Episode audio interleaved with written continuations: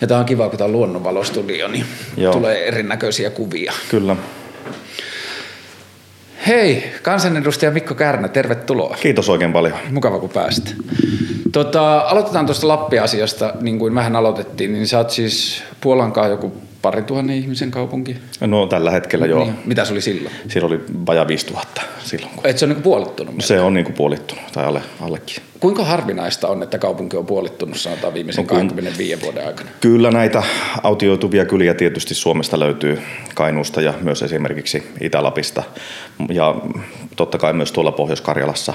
Et meillä on paljon semmoisia alueita, missä on aika tavalla väestörakenne mennyt kestämättömäksi ja sitten monestakin syystä niin nuoriso joutuu poistumaan joko mm. koulutuksen töiden perään ja, ja sitten nämä on vähän tällaisia näivettyviä paikkakuntia. Oliko se semmoinen nulikka, jonka kaikki paikalliset tiesi? Kyllä mä olin semmoinen ja tietysti kun isä nimismiehenä oli, niin nimismiehen poikana oli aikamoisena silmätikkuna sitten koko ajan. Näistähän on romaaneitakin kirjoitettu. No joo, niin vaan. joo. Tota, ää, valotolppien potkiminen. Ei ollut valotolppien potkiminen, autojen heittely lumipallolla Joo, ja, ja, ja tuota, paloaseman tornissa, letkun kuivatustornissa kiipeileminen, niin, Joo. niin tämän tyyppistä. Ja se oli varsinkin se kiipeily, niin se oli aika kova harrastus siinä. Tota, mikä sulla oli, vii- oliko niin, että Puolangalla ei ollut lukiota vai sä halusit lähteä 15-vuotiaana Oulun lukioon? Puolangalla oli lukio kyllä, mutta halusin mennä sitten kansainväliseen lukioon, eli pyrin tuonne IPlle ja tuli Niin valittua Oulun Lyseoon ja lähdin sinne sitten lukioon. Ja, ja tota, Oliko sulle, ahistiko sua pikkukaupunki? no ei missään nimessä. Itse asiassa mulla on kyllä enemmän ollut, että ehkä silloin halusi 15-vuotiaana nähdä vähän suurempaa, mm. mutta varsinkin tämä Helsinki on ollut allekirjoittaneille välillä vähän vaikea. Niin kuin vähän liikaa. Niin, vähän liikaa, too much. Ja, ja, Minkälaisista asioista se liikaa tulee? Mm, etenkin nyt, että täällä ei näe kauas. Mm, kyllä, et, et joo. se, se on semmoinen juttu, että kun on tottunut avaruuteen ja sitten se luonto ei ole ihan samalla tavalla läsnä mm. kuin mitä se tuolla pienemmillä paikkakunnilla tai varsinkin tuolla Lapissa on. Mulla on tuo kauas näkeminen jotenkin korostunut nyt viimeiset kaksi vuotta, kolme vuotta. Mä olin nyt jouluna Kuusamossa ja kävin Valtavaaralla vaeltaa siellä ja sitten viime jouluna mä olin Pallaksella ja niin kuin koko ajan niin kuin toi silleen erämaan, niin kuin silleen, erämaan kutsu, niin Joo. kuin sanotaan, että se kasvaa koko ajan. Joo, mä voin hyvin ymmärtää tuon, että se on itselläkin ja tietysti kun omat harrastukset on, ne on kaikenlaisia eräharrastuksia, metsästystä, kalastusta, luonnossa liikkumista, mm. keräilyä, niin kyllä niitä on vähän vaikeampi täällä harrastaa. Jos ajattelet elämää silleen pitkällä kaarella, niin onko sulla semmoinen ajatus, että niin kuin, tai ei se välttämättä tarvitse olla edes ajatus, mutta että onko sulla semmoinen fiilis, että sä jossain vaiheessa vähän niin kuin vetäydyt pois kaupungista, että kaupungissa ollaan töissä käymässä. Haluaisitko olla jossain muualla? Joo, kyllä ihan selkeästi sellainen ajatus on. Ja myös näistä kansanedustajahommista olen sanonut, että tota, tämä ei saisi olla kenellekään eläkevirka myöskään. Että nyt on toista kautta ja katsotaan sitten, tuleeko kolmatta, neljättä, mutta kyllä se taitaa siinä olla, että sitten pitää alkaa jotakin muutakin. Et sä kuulut niihin ihmisiin, jotka ajattelee, että poliitikko niin semmoisena elämän urana ei ole välttämättä hyvä asia. No kyllä tietysti politiikkaa voi elämän urana Niin. niin. tehdä, mutta sitten kannattaa vaihtaa niitä tasoja, että millä mm. sitä tekee. Että kaikki kunnioitus meidän vanhoille parlamentaarikoille, mutta kyllä se vaan niin on, että jos eduskunnassa 40 vuotta olet ollut, niin siinä pääsee jollakin tavalla ehkä ihminen laitostumaan ja on vähän irrallaan siitä, että mitä se tavallinen arki sitten on. Niin, että se politiikka syö sisäänsä. Niin, näin siinä on. Mennään siihen tota, myöhemmin lisää. Tuosta tota, Mä, mulla on itsellä ollut aina vähän lappilaisuuden kanssa sellainen ristiriitainen suhde, koska on kasvanut sillä torniossa ja sitä aina kun on käynyt täällä, niin on tietenkin ollut ihan lappilainen, mutta sitten kun on hengannut rovaniemeläisten kanssa, niin sitä on ollut jo ihan etelän vetelä, että se on vähän niin kuin kiikun kauku, että lasketaanko edes lappilaiseksi, vaikka on niin kuin tuota Lapin lääniläinen. Niin, no, mutta niin sitä sanotaan, että mies voi lähteä Lapista, mutta Lappi ei lähde miehestä niin. koskaan. Mutta niin tota, ymmärrän varmasti tuonkin, tuonkin dilemman kyllä. Mulla on tietysti täällä taas sitten, että vaikka pitkiä aikoja viettää, niin, niin tuota, on aika vaikea identifioitua kuitenkin täysin johonkin helsinkiläisyyteen. Joo, mulle se on jäänyt ehkä jotenkin just silleen puoleen väliin, että niin kuin, koska ne juuret ja se niin kuin kasvamisen kokemus on täällä ja nyt on viettänyt enemmän aikaa täällä, niin joo, ei ihan täysin, ei mulla silleen, niin kuin, että en mä joudu, en mä mieti sitä niin kuin aktiivisesti, että onko mä helsinkiläinen vai en, mutta ei sitä niin kuin täysin tunne itseään helsinkiläiseksi, vaikka niin kuin kokee jo niin kuin silleen sopivansa tai kuuluvansa tai saavansa olla mm. täällä. Mutta tota, Öö, Ajatteleksä nyt sillä tavalla, että sä oot niin kuin lappilainen, joka käy Helsingissä töissä? Kyllä ihan ehdottomasti olen lappilainen, joka käy Helsingissä töissä ja tietysti mandaattini käydä täällä Helsingissä töissä, niin se nousee lappilaisista ihmisistä ja mä olen heidän edustajansa täällä. Missä sulla on siellä asumista? No mulla on kaksi taloa itse asiassa, että on tuolla Enotekijöllä ja Inarissa, mutta pääsääntöisesti siellä Inarin puolella niin nykyään vietetään aikaa. Öö, Inari on aika pieni kunta nykyään myös? No Inarissa on kuitenkin 6500 asukasta ja itse asiassa se on yksi Suomen kasvukunnista. Ai jaa. Et kunnassa on itse asiassa on tämmöisiä positiivisia ongelmia, kuten asuntopulaa, ja olisi paljon enemmän tulijoita kuin mitä, mitä löytyy sitten niin kuin vakituisia asuntoja. Ennen kaikkea johtuu se kasvaminen tietysti tuosta voimakkaasti kehittyvästä matkailuelinkeinosta. Onko se myös sitten onko tämä vaan niin mulle kupla-asia vai alkaako se näkyä tilastoissa, että mulla on viime vuosina näkynyt tässä niin kuin lattekahvi hipsterisukupolvessa sitä niin kuin semmoista hiljaisuuden ja etäisyyden kaipuuta ja sitten porukka on muutellut niin kuin tonne, niin näkyykö sellainen muutoliike? Joo, kyllä itse asiassa näkyy, että tämän tyyppisiä, ehkä voisi puhua elämäntapamuuttajista, mm. niin heitä on ja ihmiset kaipaa vähän erilaista sisältöä elämäänsä kuin mitä sitten isommat mm. kaupungit kykenee tarjoamaan.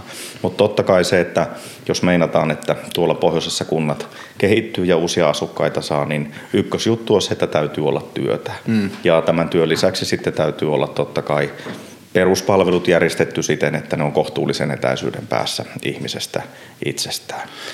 Pitkässä juoksussa oletko fine sen ajatuksen kanssa, että jos Lapista tulee niin kuin matkailusta elävä alue, että, niin kuin, että jos Inarissa siellä tarvitaan lisää eräoppaita ja lisää kelkkasafarivetäjiä ja mitä ikinä siellä tehdään, niin onko se sulle niin kuin, hyväksyttävä ajatus Lapin kehityksestä, että Lapin, Lapista tulee paikka, jossa otetaan ihmisiä vastaan, niin me näytetään niille ympäristöä ja se on niin kuin se elinkeinon pohja. No joo, siis tietysti matkailu on sellainen kivijalka, minkä varassa Lappi tällä hetkellä seisoo, mutta jokainen ymmärtää, että elinkeinorakenne ei voi koskaan olla järjestetty siten, että kaikki munat on niin sanotusti mm. yhdessä korissa. Et me tarvitaan sitten muutakin siihen, siihen rinnalle. Lapissa on tietysti, kun valtion metsävarat sijaitsee siellä, niin ne on metsät ja malmit ja tuo matkailu, joiden varassa, hmm. varassa Lappi tällä hetkellä kehittyy. Mutta nämä kaivokset ei sovellu joka paikkaan ja sitten taas matkailussakin, niin siinäkin on huomioitava se, että se ei voi mennä niin massamaiseksi, että me menetetään ne meidän suurimmat kilpailuvaltit, jotka on se puhdas luonto ja rauha ja Niin se erämaisuus, mm, niin. Kyllä. että se erämaakin näyttää eriltä polkuja pitkin. Niin, näin se, näin, se, näin se on. Ja sitten tietysti tähän samaan syssyyn, että kun Lapissa monesti joutuu näitä asioita sovittelemaan, niin sitten meillä on perinteiset elinkeinot, joista poronhoito kaikista tärkeimpänä ja näillä kaikilla – kaikilla on niin kuin pieniä eturistiriitoja aina, aina välillä keskenään ja niitä täytyy sitten kyetä vaan yhteensovittamaan. Joo, esimerkiksi Malmissa, niin mä en tiedä, niin kuin, että miten noita muita asioita, kun otetaan maasta, mutta että Mä yhtä projektia varten viime vuonna tutustuin vai toissa vuonna tuohon niin kuin ruostumattoman teräksen raaka-ainetilanteeseen, niin oliko joku 40-50 vuotta, niin meidän nykyisessä tiedossa olevat kaivokset mm. on tyhjät. Joo. Niin se on kiinnostavaa, että miten, kuinka pitkiä suunnitelmia me tehdään asioille, joista me tiedetään, että loppu on tulossa jo? Niin, se on aina, aina hyvä kysymys ja politiikassa varsinkin niin näen, että meidän ehkä yksi suurimpia ongelmia on se, että vähän sellainen pitkä kaari puuttuu. Että aina tehdään päätökset ja linjaukset hallituskausi kerrallaan ja sen jälkeen tulee uusi koalitio, joka päättää sitten jollakin tavalla. Ja semmoinen yhteinen visio ja, ja strategia sen toteuttamiseksi johonkin 25-30 vuoden päähän, niin se kyllä puuttuu Suomesta. Nyt sä niin kuin henkilökohtaisesti niin sä tiivistit mulle yhden niistä isoimmista ongelmista, joka on viimeisen parin vuoden aikana muuttunut ihan siis niin kuin sille about fyysiseksi ahistukseksi, kun mä oon miettinyt, mikä politiikassa ahistaa. Et se, että siitä tuntuu täysin puuttuvan se niin kuin pitkän juoksun kattolinja, että mitä me ollaan tekemässä ja mihin me ollaan menossa. Joo. Ja missä me halutaan olla 25 tai 15 tai 10 vuoden tai 50 vuoden Joo. päästä. Se pitää paikkansa ja sitten näin niin kuin parlamentaarisesti puolueiden kesken niin tällainen yhteisymmärryksen löytäminen, niin tietysti joistakin asioista löytyy, mm. mutta niin, sitten kun mennään sinne ihan käytäntöön ja konkretiaan, niin se on aika, aika vaikeaa. Et tietysti voi olla myös sellaisia tavoitteita, jotka yhdessä allekirjoitetaan, mutta sitten puolueilla on hyvin erilaiset keinot, joiden mielestä heidän, näihin, heidän niin näihin tavoitteisiin päästään, että mitä tulisi käyttää. Niin ja siinä kohtaa, missä mulla se ahdistus iskee, on se, että ei pelkästään se, että niillä puolueilla on mahdollisesti eri tavoitteita, mutta puolueilla on myös tässä meidän nykyjärjestystä edullista löytää ne eri tavoitteet, jotta voidaan näyttää se vastapuolueen virheellisyys tai mikä ikinä, niin kuin tämä erottautuminen. Joo, tämä pitää täysin paikkansa ja kyllähän me katsotaan meidän mediakenttää ja mediaympäristöä, niin mieluummin haetaan niitä eroavaisuuksia ja rakennetaan uutisvirtakin konfliktien kautta. Et kyllä eduskuntatyössäkin yksi sellainen asia, joka itseään häiritsee, niin on se, että harvoin niistä onnistumisista uutisoidaan mm. tai siitä, että tuli hyviä päätöksiä ja kaikki olivat tyytyväisiä ja yhteisymmärryksessä jotain päätettiin, niin ei, vaan yleensä niin se rakennetaan juuri sen konfliktin ympärille myös se uutisointi, että hallitus tekee päätöksen ja sen jälkeen oppositio antaa sille kovaa kritiikkiä. Niin, ja tämä on niinku se, okei, laitetaan toi semmoiseksi jota kohti lähetään. Öö, sä asuit Puolangalla, sitten se tulit Oulun lukioon ja sitten sä vähän pyöriskelit ja menit Ivaloon rajavartiostoon ja sitten susta tuli lappilainen enemmän ja enemmän. Missä kohtaa sä keksit, että sä haluat tai susta tulee poliitikko? Tota, kyllä mä ajauduin ihan täysin tähän, että se oli jotenkin, olen ehkä ollut oikeassa paikassa oikeaa Tai aikaa. väärässä paikassa. Tai väärässä paikassa, ihan miten haluaa asian nähdä. Et se oli se, että lähdin sieltä rajavartiolaitoksesta, niin otin yhden vuoden virkavapaata ja lähdin johtamaan yhtä säätiötä tuonne Inarin kuntaan ja se oli äitiysloman sijaisuus ja sitten samaan aikaan aukeni enontekijöillä kehittämispäällikön paikka, jota hain ja jonne pääsin ja ehdin olla siinä. Mikä ikäinen sä oot ollut siinä vaiheessa? Odotas nyt, vuosi on ollut, mä oon ollut 30 Joo. silloin. Ja paljon sä nyt? Joo, 39 tällä. Eli sä oot 80? Kyllä, Joo. huippuvuosikertaa. Niin tota, joo, lähdin sinne, ehdin kolme kuukautta olla kehittämispäällikkönä, kun pyydettiin tuuraamaan kunnansihteeriä, lupasin tuurata kunnansihteeriä ja sitten olin siinä puoli vuotta kunnansihteeriä tuuraamassa, kun kunta on 21 vuotta johtanut. Keskitalon Pentti sanoi, että hän on kattellut sun touhuja, että tuota, hän voisi jäädä eläkkeelle tästä hommasta, että ala sijaistaa ja hae tätä hommaa. Ja hain sitten, ja kun olin pari vuotta johtanut kuntaa, niin sitten kuntalaiset alkoi sanoa, että susta tulisi hyvä kansanedustaja meille, että lähde lähde vaaleihin ja niin siinä sitten kävi, että ensimmäiset vaalit koskaan yhtään minnekään, niin varapaikalle Lapista ja sitten kun Väyrynen päätti Brysseliin jäädä, mm. niin tulin sitten tänne kansanedustajamaan. Eli kuinka lyhyt matka se oli siitä niin kuin säätiöhommasta siihen kunnanjohtajaan? Alle, alle kahdessa, tai itse asiassa niin kuin kapiaisesta kunnanjohtajaksi niin alle kahdessa vuodessa. ja silloin ennen kuin lähit siihen säätiöhommaan, niin sulla ei ollut mitään ajatusta ollut siitä, että politiikkaan tai rakenteisiin? Joo, ei, ei missään nimessä. Tietysti aktiivinen politiikan seuraaja on aina, aina ollut, mutta koska varsinkin tuolla olin rajalla upseerina, niin olen ollut puoluepoliittisesti tietysti sitoutumaton, niin kuin meillä sotilasvirassa palvelevat ovat ja, ja tuota, niin en ollut, en, en ollut niin kuin silloin minkään puolueen jäsen, mutta se oli kyllä, että sitten kun erosin sieltä palveluksesta, niin keskustan jäsen. Keskusta oli sulle selkeä? Keskusta oli mulle kyllä selkeä valinta. Johtuuko se lappilaisuudesta vai mi, niin kuin mistä se on sulle tullut? Mä oon kasvanut siis, kun mä oon kasvanut lestadiolaisessa ympäristössä, mullahan ei ollut muita puolueita. Joo, aivan. Et keskusta oli ainoa vaihtoehto, mitä oli. Ja se niin kuin, osittain on varmaan jättänyt jälkensäkin siihen, että miksi Mä oon niin kuin yleismaailmallisesti, niin mä oon enemmän, ylivoimaisesti enemmän niin kuin politiikkakriittinen kuin mikään puoluekriittinen. Mutta kyllä mä oon aina tykännyt siitä vitsistä, että keskustapuolue, puoluerekisteristä, rikosrekisteri, mun mielestä se on aina ollut hauska juttu. Niin Mut, naurattaa ketä naurattaa. naurattaa niitä, joita naurattaa. Ja sitten tota, mä oon ajatellut, että mulla on lupa nauraa, että se on mun iskän puolue ja niin tota, että niin tota, rakastan isän ja meillä on hyvä suhde, niin se ymmärtää mun huumorin.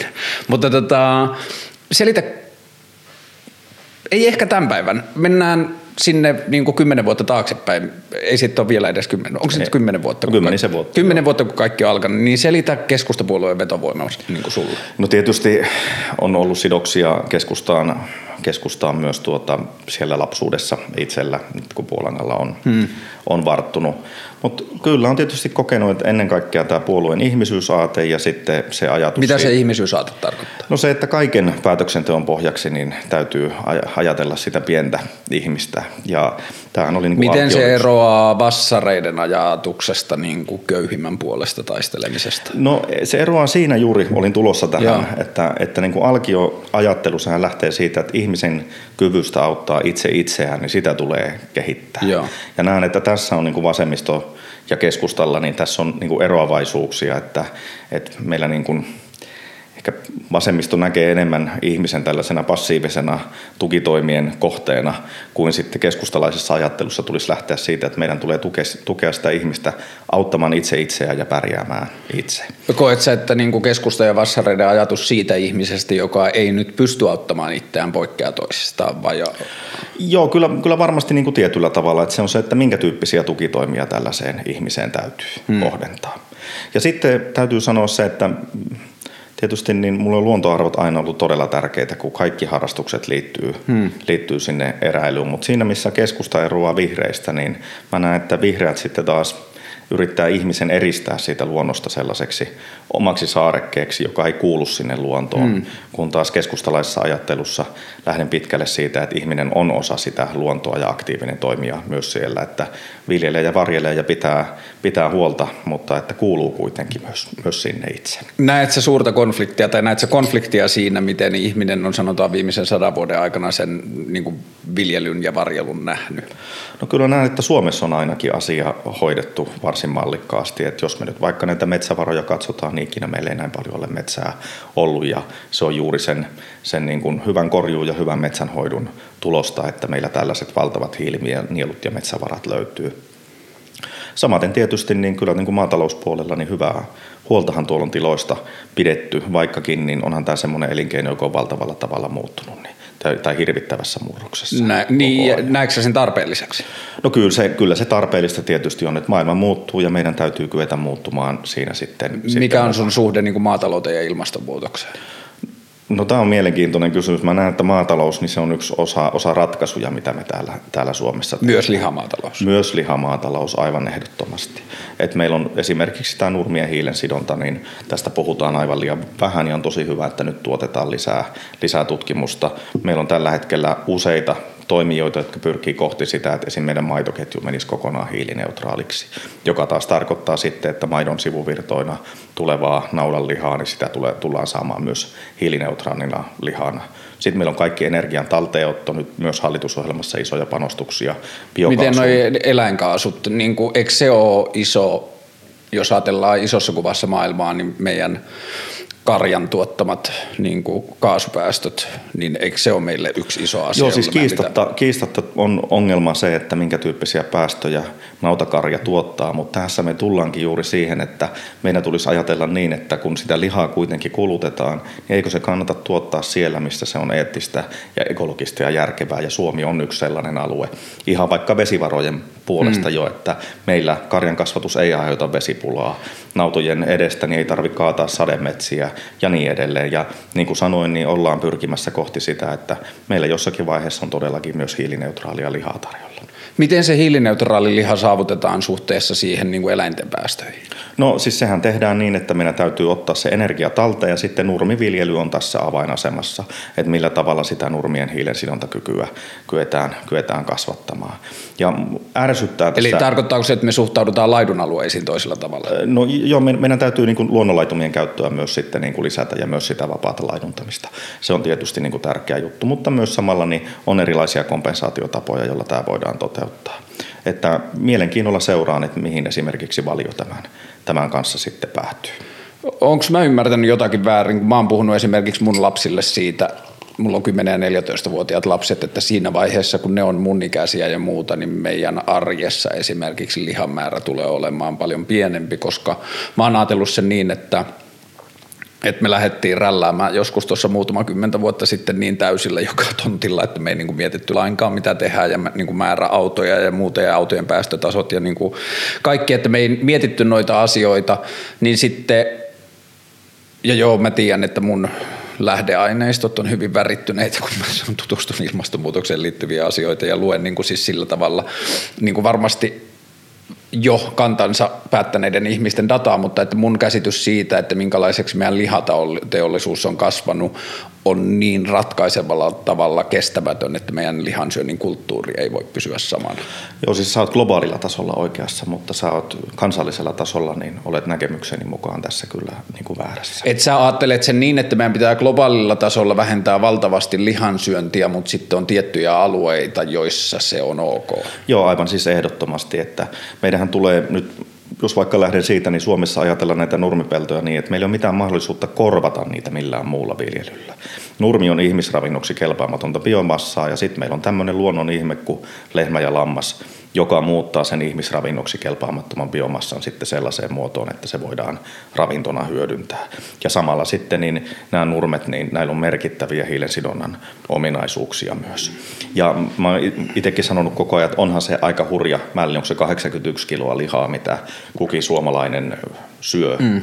vuodessa – se on varmaan kestämättömällä tasolla. Ja on aina vaan sanonut sitä, että syödään vähemmän, mutta parempaa, ja se tarkoittaa silloin kotimaisen suosimista ja sen ulkolaisen lihan jättämistä pois lautaselta. Joo, kun tämä on ollut mulle itselle semmoinen, että mä oon tietyissä ystäväpiireissä niin mä oon yksi niin kuin harvoista tai viime, viimeisistä lihansyöjistä. Mä oon itse ajatellut sen sillä tavalla, että jos lihansyöntiä vastustaa vain vegaanit, niin sitten ei tule yhtään mitään. Mm. Että mä itse koen, että niin kuin, tai mun nykytiedon valossa niin meidän pitää tulevina vuosina onnistua vähentämään lihansyönnin määrää tosi paljon. Joo. Niin mä ajattelen, että mun kaltaiset ihmiset, jotka kuuluu siihen lihansyöjien ryhmään, niin me, meitä tarvitaan myös siinä taistelussa, joka osallistuu siihen keskusteluun. Mutta mulla on siinä niin kuin lihansyönnissä kaksi ongelmaa. Toinen on se just tämä niin kuin päästömäärä, ja se, että kuinka ärhäkkä, se, niin kuin, kuinka ärhäkkä metaanin ja se lehmä on. Mutta että sitten toinen on mulle se, että mun on hankalaa jotenkin hyväksyä tai ajatella pitkässä juoksussa sitä, että toi tapa, miten, miten me päädyttiin tuottamaan lihaa, jossa eläin on periaatteessa yksi sarake Excelissä, niin siinä musta tuntuu, että me mentiin, niin kuin, että me suhtaudutaan eläimeen niin kuin teollisen tuotannon hammasrattaana. Ja se tuntuu mulle käsittämättömältä, että me otetaan eläviä luontokappaleita ja laitetaan vaan ne niin kuin oman tuotantoketjun palasiksi, jossa välttämättä siihen eläimeen kohta enää niin kuin sitä ei kukaan edes näe siinä aikana, että se menee niin tota porttien läpi ja sitten otetaan arvot niin kuin ylös ja sitten se ohjataan laitumelle ja yöksi navettaa ja sitten se menee lypsykoneeseen ja sitten se lähtee kohti teurastamoa ja korvatäkistä luetaan, että mansikki meni ja niin edelleen. Että me kasvettiin niin kauas siitä maailmasta, jossa me tiedettiin eläimet nimeltä ja tietyllä tavalla suhtauduttiin niihin. Oletko milloin vierailu viimeksi suomalaisessa navetassa? Ei sitten varmaan ole kuin puolitoista vuotta, vuosi. Niin. kyllä, niin kuin, Siellä on kuitenkin lehmillä, niin jokaisella niistä niin niillä, on, niillä on nimi ja omistajat tuntee ne ja, ja tuota, ne on ihan, niitä niin kuin kohdellaan myös perheenjäsenenä. Siksi tämä Suomen malli on hieno, että toivon, että ei mennä siihen, että ylikansalliset yhtiöt omistaa tämän tuotannon, vaan meillä edelleen kyetään pitäytymään näissä perheviljelmissä, vaikkakin toki se määrä ja volyymi niin kasvaa koko ajan ja robottinavetat on tullut ja tulevat olemaan jatkossa niin kuin entistä merkittävämmässä, mm. merkittävämmässä asemassa. Mutta että sen niin kuin etiikan kannalta, eettisyyden kannalta – niin kyllä näen, että suomalainen naudanliha erityisesti, niin kyllä se niin kuin täyttää kaikki laatu, laatuvaatimukset ja siellä on eläimillä hyvä olla. Ja sitten tässä tullaan myös tähän luontoajatteluun jollakin tavalla, että mitä sitten, jos ne mansikit olisi vapaana siellä luonnossa. Että kyllä se elämä paljon kurjempaa siellä luonnossa on. Ja, ja myös sitten, jos pohdit, että meillä on villikalaa järvet täynnä, meillä on myös metsänriistaa, jota kannattaa hyödyntää uusiutuvana luonnonvarana, joka on hiilineutraalia ruokaa, kumpikin näistä, niin en näe, että tämä ratkaisu on tämmöinen mustavalkoinen, että siirrytään kaikki veganismiin, koska se ei olisi järkevää meidän suomalaisten. Joo, mäkään en näe sitä sillä tavalla, että me siirryttäisiin veganismiin. Mulla on itsellä ehkä kasvanut viime vuosina se ajatus siitä, kun mulla ei ole Mun ajatus eläimestä on, että mä en usko, että eläimellä on tietoisuutta samalla lailla kuin ihminen on. Mm. Niin kuin ajatus siitä, että ää, vasikka ei käytä viikkoja äitinsä menehtymisen murehtimiseen. Ei varmasti käytä. Niin kuin, et, ja, ja tässä, niin kuin, mul, koska me ymmärretään ihmisen tietoisuuttakin vielä niin vähän, niin mulla ei ole sata varmaa. Mutta tämä on mun käsitys, että, niin kuin, että jos mä katson eläinkuntaa ja niin kuin, eläinten toimintaa maapallolla tässä, niin kuin mitä ne on jättänyt jälkiä miljoonien vuosia aikana, niin mä ajattelen, että jos niillä olisi jonkunlainen käsitys eilisestä ja huomisesta, niin se näkyisi niiden toiminnassa mm. eri lailla. Niin sillä tavalla mulla ei ole, niin kuin, että jos me suhtaudutaan kunnioittavasti siihen eläimeen, niin mulla ei ole sillä tavalla moraalista ongelmaa eläimen syömisen kanssa. Ja niin kuin, itselle on jotenkin tuntunut koko ajan loogisemmalta ja jotenkin, en tiedä lohdullisemmaltakin, mutta että loogiselta ajatukselta se, että me mentäisiin koko ajan enemmän ja enemmän kohti niin kuin lajityypillisen eläimen, elämän viettäneen eläimen syöntiä. Mm. Just kalastus, riista ja se, että mä työskentelin yhden tota, kanalan, tai niin kuin siis kananmuna tuotantolaitoksen kanssa tuossa pari vuotta sitten ja seurasin sitä tosi läheltä ja pääsin seuraamaan ja se oli vielä semmoinen poikkeustila, jossa tota, tämä tuottaja on lähtenyt alusta asti tutkimaan sitä, että mikä on vastuullisin ja tietyllä tavalla ilmastotehokkain ja niin kuin paras tapa tuottaa kananmunia. Mm. Mikä on tapa tuottaa kananmunia. Ja siinä esimerkiksi mulle selitettiin tämä tota, sulkasatovaihe että perinteisessä niin kuin maksimituottoon pyrkivässä kananmunatuotannossa, niin siinä vaiheessa, kun kanalle tulee sulkasato ja muniminen loppuun, niin se pistetään silppuria ketuille. Mm. Ja sitten Mä en tiedä, kuinka, kun mä en ole nyt vähän aikaa ollut tekemissä, että kuinka hyvin se kokeilu niin kuin meni silloin, mutta että tämä niin kuin, tilallinen sitten lähti kokeilemaan sitä, että se antoi sen koko porukan mennä sen sulkasadon yli ja katsoa, että, niin kuin, että miten sieltä löytyy sitten niin kuin uusi tuotantovaihe siitä eläimestä. Joo. Ja tämä, niin kuin tällaiset, si- niin sano vaan. Joo, joo, siis kannatan lämpimästi ja vielä tähän, kun nyt lihakeskusteluun mentiin, niin itsellä rasittaa se, kun meillä koko ajan puhutaan tuolla Twitterissä varsinkin, että mikä on tämä suomalainen tehotuotanto. Mm. Meillä ei ole tehotuotantoa, meillä on tehokasta tuotantoa kyllä tiloilla ja oikeastaan nyt tulla näihin kanoihin, niin broileri on ainoa sellainen tehotuotannon muoto, jota tässä maassa harjoitetaan. Öö, onko siinä sun mielestä mitään ongelmaa? Kyllä mä näen aika, aika ongelmalliseksi broilerin, broilerin tuotannon, että en vastusta sitä, että Suomessa tuotetaan broileria niin kauan kuin sitä tuotetaan muualla vielä härskeimmillä keinoilla kuin täällä, mutta tämä on ehkä semmoinen tuotannon muoto, josta tulisi pyrkiä pois ja sitten huvittavan paradoksaalisesti niin se siipikarjan kulutus kasvaa koko ajan, mm. kun, kun mennään pois siitä punaisesta lihasta. Ja itse näen, että noin niin kuin eettisyyden kannalta niin sen trendin ehkä tietyllä tapaa pitäisi olla toisenlainen. Miten jonkun tuommoisen kanaeläimen ja lehmän niin kuin vertautuvuus sitten noissa ilmastokaasuissa?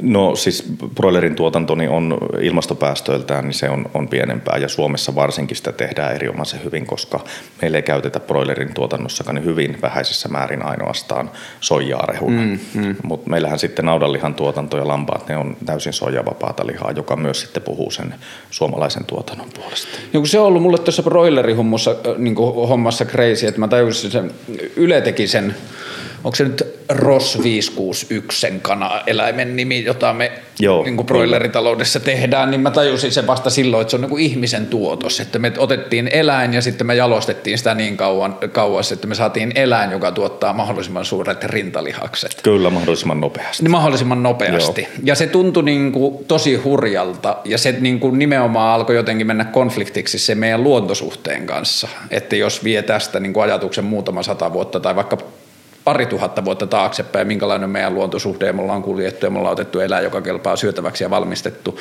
Ja sitten yhtäkkiä me koettiin oikeudeksemme ottaa eläin ja miettiä, että mitä me tehdään sulle, että sä, sä oot mulle tehokkaampi ruoka. Hmm. Ja ehkä tämä on niinku yksi niitä asioita, öö, jotka voi et sanotaan vaikka, että toi broilerituotanto, ja sä sanoit siitä, että sä mieluummin näet, että me tuotetaan täällä broileria jos jossain muualla tehdään niin kuin perseisimmillä tavoilla. Mm. Niin näet sä ollenkaan siinä, kun mä ajattelen, että me hyvässä asemassa olevas, olevat länkkärit ja niin kuin varsinkin me pohjoiseurooppalaiset hyvinvointivaltiot, niin meillä olisi vähän niin kuin sitten tätä vanhaa niin kuin Merkun, Mersun takaikkunateippitehtävää, että maailma tarvitsee esikuvia että meillä olisi tilaa ja mahdollisuus löytää niitä uusia kulutuksen ja elintavan muotoja, joista sitten ne isommat kansat ja isommat maat, jotka tuottaa isompaa ongelmaa, voisi löytää itselleen toimivia vaihtoehtoja ja ratkaisuja. Siis ehdottomasti kannatan totta kai tätä, mutta olisi naivia ajatella, että kieltämällä broilerin tuotanto Suomesta, niin broilerilihan kysyntä tässä maassa niin kuin erityisesti niin. putoaisi. Et mä oon kyllä niin kyynikko, että mä en usko siihen ja se tarkoittaa sitä, että sitten me tuodaan kroori pestyä broileria tuolta Taimaa valitettavasta, mitä muuten nytkin aika monessa suurtalouskeittiössä ja ravintolassa niin ihmisille syötetään valitettavasti. Joo, kun mä en usko kiel... niin kuin mulla alkaa niin kuin mennä usko kieltoihin aika paljon, että mä en jotenkin jaksa, sekä auktoriteettien että kieltojen kanssa on vähän ongelmia, mutta että niin kuin ajatus siitä, että että minkälaisilla – niin kuin rakenteellisilla ja kulttuurisilla muutoksilla me päästään pikkuhiljaa niin kuin ohjaamaan sitä kulutusta johonkin suuntaan ilman, että ihmiset kokee, että niitä pakotetaan siihen. Niin siis tämä muutoshan on käynnissä, niin kuin kerroit vaikka tästä yhdestäkin projektista ja myös sitten esim. tuottajille sitä, että me kyetään helpottaa tiloilta suoraan sitä ulosmyyntiä ja saadaan ihan aidosti tämä lähiruokakonseptikin mm. käyttöön paremmin tässä maassa. Ja se, on, se olisi tuottajille vaan hyvä asia, että silloin he sais huomattavasti paremman hinnan siitä tuottamasta tuottamasta eläimestä kuin sitten sillä, että ne myydään tuonne jonnekin isoille lihataloille. Ja myös kun se ihmisten tietoisuus siitä eettisyydestä on lisääntynyt, niin onhan meillä esimerkiksi kananmunan tuotannossa, niin nyt on trendiä syödä luomua tai, tai tuota vapaan kanan mm. munia ja meillä on erilaista liiketoimintaakin. Munataksikin ekspressi ajelee ympäri Suomea ja vie takuulla, takuulla tota sellaisia munia kuluttajille, että tiedetään, että ne eläimet on voinut voinut hyvin niitä, niitä muniessaan. Ja samaten tämän kananlihan osalta, niin itse näen kyllä, että se on todella ongelma, että suurin osa suomalaisista ei tiedä, miltä kana maistuu itse asiassa, koska kaikki kana on sitä broileria, mm.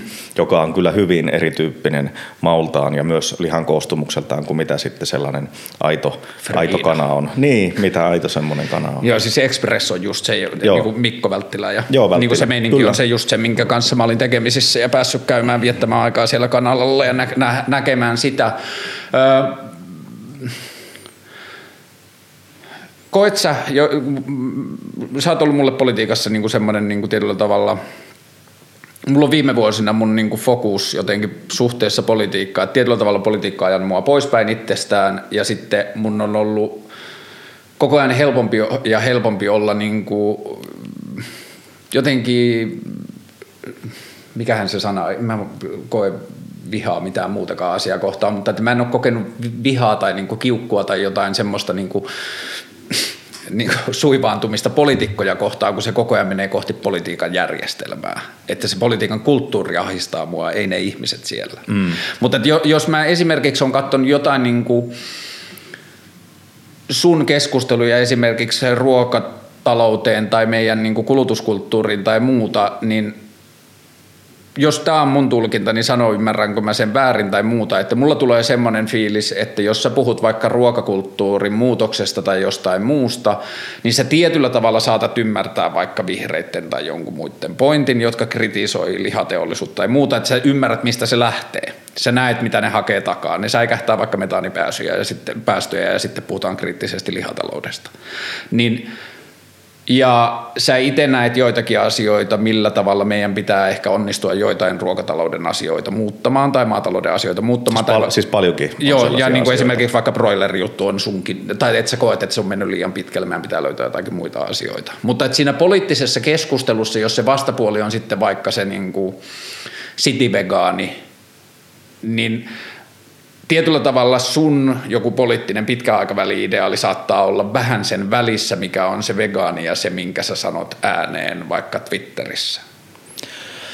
Joo, ehkä jollakin tavalla näinkin voi sanoa, mutta tietysti olen ihan näitä samoja näkemyksiä myös Twitterissä toistanut esimerkiksi lihan kulutuksesta, että vähemmän, mutta parempaa ja suositaan mm. suomalaista ja niin edelleen ja tämän tyyppistä suomalaista tuotantoa täytyy kehittää. Mutta se ongelma on ehkä siinä, että nämä tämän tyyppiset ajatukset, niin jostain syystä ne ei nouse mediaan tai sitten niitä ei haluta nähdä eikä poimia. Mm.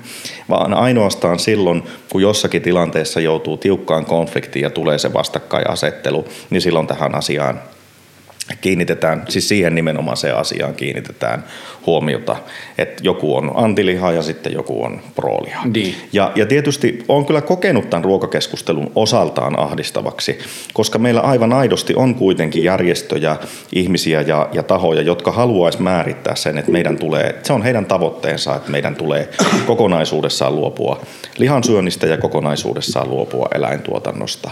Ja sitten tietysti myös poliittisesti niin äänestäjät varmasti katsoo, että heille on kyllä tärkeää, että tällaiset näkemykset myös tyrmätään sitten riittävän selväsanaisesti, että missään nimessä niin tähän suuntaan ei voida mennä.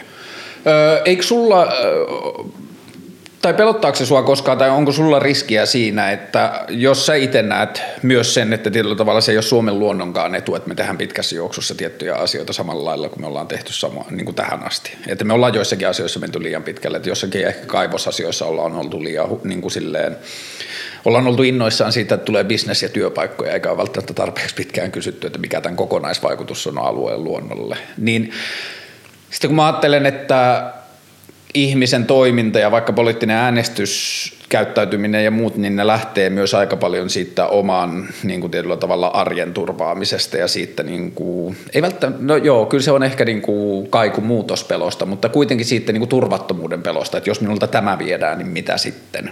Niin jos me puhutaan kokonaiskuvasta ja suunnista, mihin mitä meidän pitää päästä, niin pelottaako sua yhtään se, että se poliittinen keskustelu vie siinä, että kun ihminen, jonka elämä vaikka niin kuin, sanotaan vaikka haitallinen kaivostuotanto koskettaa vaikka sillä, että se on se ihmisen työpaikka, hmm. niin sille se on niin kuin liian paljon pyydetty, että se niin kuin tietyllä tavalla antaisi sen kulttuurin muuttua, kun se on isoin asia, mitä sen elämään liittyy, vaikka se voisi nähdä, että isossa kuvassa tämä on yksi niistä asioista, joille meidän pitää tehdä jotain.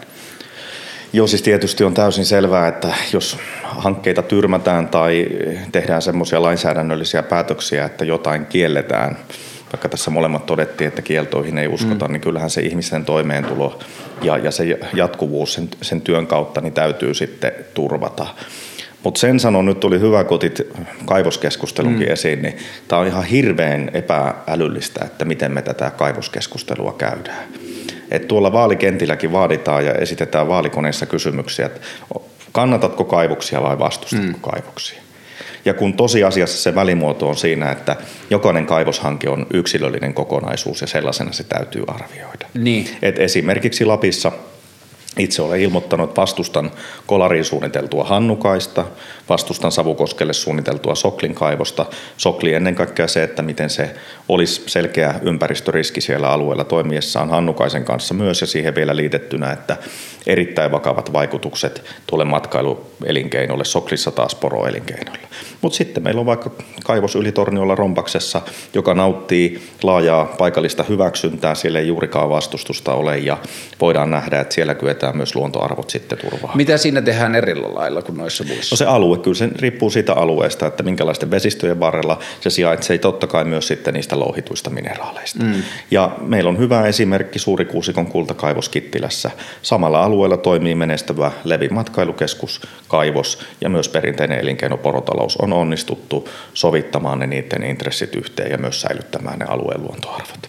Niin kyllähän se kokonaiskuvassa saatiin, tai tilanne meni siihen, en mä tiedä oliko se sitten ollut, että kaivostoimintaan ei ollut kiinnitetty jotenkin huomiota vähän pidempään aikaan, mutta että kyllähän se meni kokonaan siihen, että koko kaivoskeskustelu väritty sitten talvivaara ja kaiken muun kautta ja sitten tämä niin kuin ulkomaalaisten kaivosyhtiön ja niin kuin esimerkiksi mulla kaupunkilaisena on vähän semmoinen fiilis, että meidän nykyisessä kaivoskulttuurissa on se riski, että me myydään kaiv- niin kuin kaivantaluvat ulkomaalaisille kaivostoimijoille ja sitten ne tulee ja hakee mineraalin ja jättää sotkun. Joo.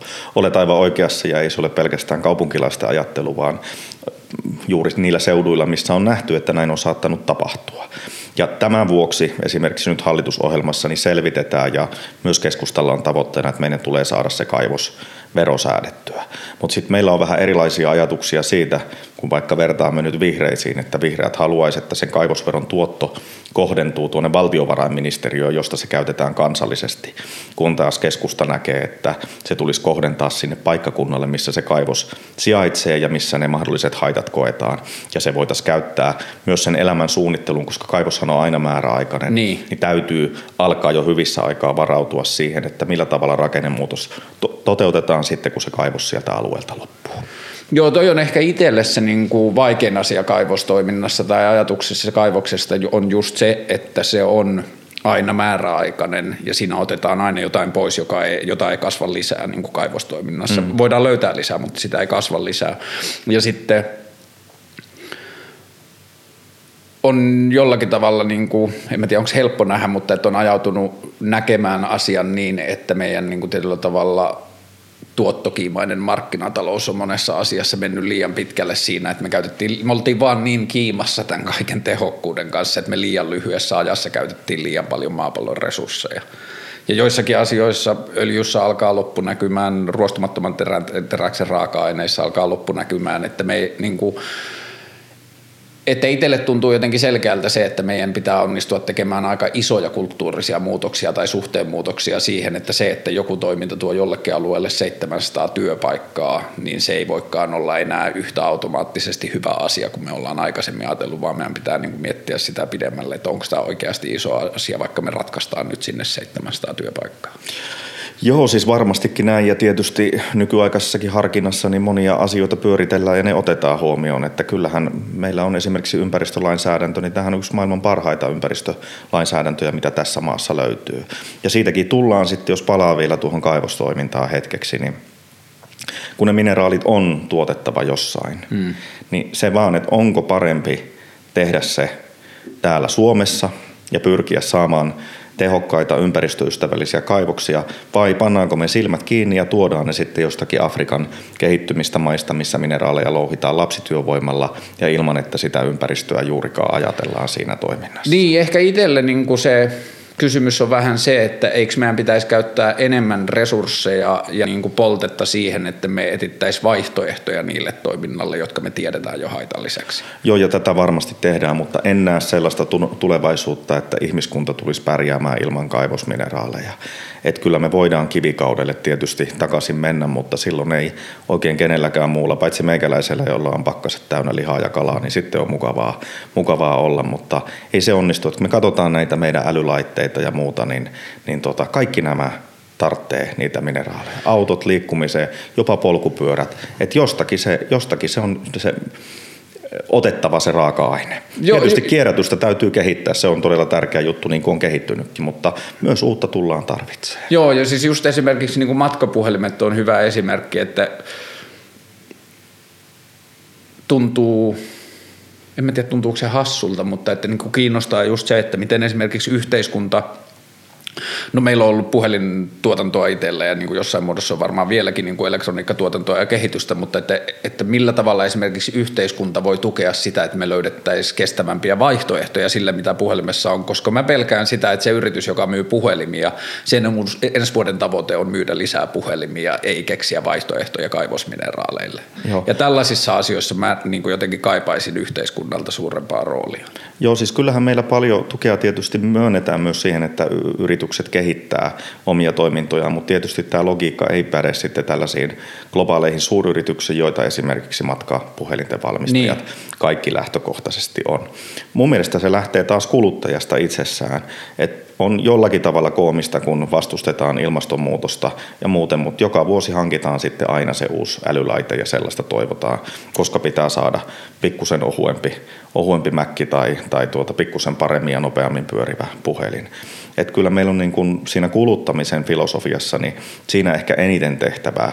Ja siksi onkin vähän ahdistavaa, että tämä ilmastokeskustelu Suomessa niin typistyy siihen, että autoillaanko vai eikö autoilla, tai syödäänkö lihaa vai ei syödä lihaa, koska se on kyllä todella epäälyllistä, mikäli mikäli tällä tavalla tätä keskustelua käy. Oletko markkinatalouskriittinen? Tota, mä uskon vapaakauppaan, uskon, uskon markkinatalouteen, mutta sitten taas keskustalaisena näen, että kyllä se tarvii säätelyä, että vapaata se ei täysin voi olla. Koet sä, että tämä on mennyt liian pitkälle? Kyllä meillä Suomessa niin kyetään sääntelemään varsin hyvin tietyn tyyppisiä. Mä tarkoitan niin kuin tietyllä tavalla mä koen, että meillä on vähän sellainen niin kuin tällä hetkellä yksisilmäinen suhde kapitalismiin, että me ajatellaan, että ei ole muita vaihtoehtoja. Tämä on ainoa, mitä meillä on. Siis meillä on, on kapitalismille, kapitalismia on monen, monenlaista. Mm. Meillä on sille myös vaihtoehtoja ja tässä on myös se, että aina muistelen sitä keskusta vanhaa vaalimainosta, kun siellä on sosialismin pakkovalta ja, ja sitten on, on, on kapitalismin kahleet ja sitten siinä on niin kuin vapaan kansan suora tie keskellä, niin tämä on sellainen vetoava talouspoliittinen teema kyllä. Pitäisikö sun mielestä yhteiskunnan tehdä asioita, jotka tällä hetkellä vain yritykset tekee? Pitäisikö yhteiskunnan tulla esimerkiksi perus niin kuin toimeen ei toimeentulo, henkijäämiseen liittyvien niin kuin palveluiden tontille? Joo, pitää. Itse asiassa en tiedä luitko, niin juuri oli sunnuntaina niin oli Iltalehdessä kannanotto, niin siitä, että nyt kun Jyväskylässä valmistellaan osittaista vesiyhtiön yksityistämistä. Joo, siitä mä näin, joo. Niin, niin tuota, ehdottomasti vastustan tällaisia, että näen, että me tarvitaan semmoinen lainsäädäntö, että tällainen estetään. Että tämmöiset yhteiskunnan perustoiminnot, mikä toimii luonnollisissa monopoleissa, niin nämä on pidettävä kyllä kansallisissa tai kunnallisissa käsissä. Sama koskee sähkön siirtoa, että kaikki näki, mitä tästä niin. karunakaupasta, mitä siinä tapahtui, kun luonnollisesta monopolista mennään, mennään luopumaan. Että se perusinfrastruktuuri, jolla taataan ne hyvän elämän edellytykset, niin kyllä se täytyy olla yhteiskunnan tehtävä, eikä sitä voi markkinatalouden mekanismeille alistaa. Et se, itse en ainakaan halua, että jossakin vaiheessa on joku globaali suuryritys, joka päättää, että minkälaista vettä ja millä hinnalla suomalaisten niin. hanoista tulee. Joo, kun se, mulle se ehkä se konflikti liittyy just vaikka sanotaan ruokakulttuurin muutokseen. Mä en jotenkin usko siihen, että ilmastonmuutosta tai mitä tahansa muita isoja muutoksia, joita meidän ehkä mahdollisesti tai pakosti pitää tehdä tulevina vuosina, niin mä en mä en jaksa uskoa siihen, että kuluttaja pystyy siihen itse. Että jos esimerkiksi mietitään ruokakulutusta, niin mä en tiedä, onko härkis mikään ratkaisu mihinkään, mutta härkis maksaa kolme kertaa enemmän kuin jauhelihapakka. Niin. Ja se on helvetin paljon vaadittu kolmen lapsen yksinhuoltaja vanhemmalta ostaa se härkis, kun sillä ei vaan ole niin kuin taloudellista vaihtoehtoa siihen. Ja silloin mä en näe muuta vaihtoehtoa kuin, niin kuin tietyllä tavalla tuotannon – että meidän on pakko auttaa tuotannon isoja pyöriä pyörähtämään niin kuin kestävimpiin suuntaan, koska jos härkistä syötäisi yhtä paljon kuin lihaa, niin sehän olisi yhtä halpaa tai halvempaa. Joo. Mutta niin kauan kuin se on poikkeusasia, niin se tulee olemaan kalliimpi ja sitten ajatellaan, että kuluttajat muuttaisi sen kulttuurin johonkin, mutta kun mä en koe, että kuluttajilla on vaihto- mahdollisuutta siihen. Niin, se, tässä tullaan tähän hinta, hintajuttuun ja nyt mä en ala vertailen suoraan tässä vaiheessa sitä härkistä ja sitä jauhelihapakettia mm. keskenään, vaan mä puhun nyt siitä, että jos meille Suomeen tulee tuontilihaa Brasiliasta tai Tanskasta – joka on 3-40 prosenttia edullisempaa kuin se Suomessa niin. tuotettu liha, niin silloin myös moni kuluttaja on pakotettu valitsemaan sen ulkolaisen Just lihapaketin. Ja, ja tietysti niin Luulen kyllä, että näille kasvisproteiinituotteille itsekin syön totta kai joskus härkistä ja, ja olen, olen kokeillut, se on, se on ihan niin kuin erinomainen tuote, mutta että kun tämä volyymit saadaan kasvuun, niin myös se hinta lähtee sitten tulemaan alemmaksi niin kohti myös niitä lihapaketin hintoja. Ja toinen, mitä mä ajattelen, että lähtee nousu, jos me saadaan volyymeja kasvamaan, on niin kuin varianssia tietyllä tavalla sen uusien kasvisperäisten ruokien laatu tai ma- maistuvuus tai joku muu. Että me ollaan Joo. niin alussa siinä, että me yritetään vähän niin kuin keksiä korvikkeita lihalle sen sijaan, että me, kun me annettiin, tässä meni niin kuin muutama vuosikymmen, että me tietyllä tavalla ruoka perustui siihen lihaan. Ja nyt voidaan nähdä, että tämä ei välttämättä nyt voi olla hirveän monta vuosikymmentä eteenpäin sama plääni. Että meidän pitäisi saada niitä tuotantomassoja ja sitä niin kuin fokusta siitä, että jos fokus on mennyt siihen, että miten sitä lehmän matkasta vasikasta niin kuin pihviksi saadaan mahdollisimman tehokas, mahdollisimman pienikuluinen, niin meidän pitäisi saada sitä samaa teknologista, ja, niin kuin teknologista kehitystä ja innovaatiota siihen, että meidän vaihtoehdot lihalle on parempia.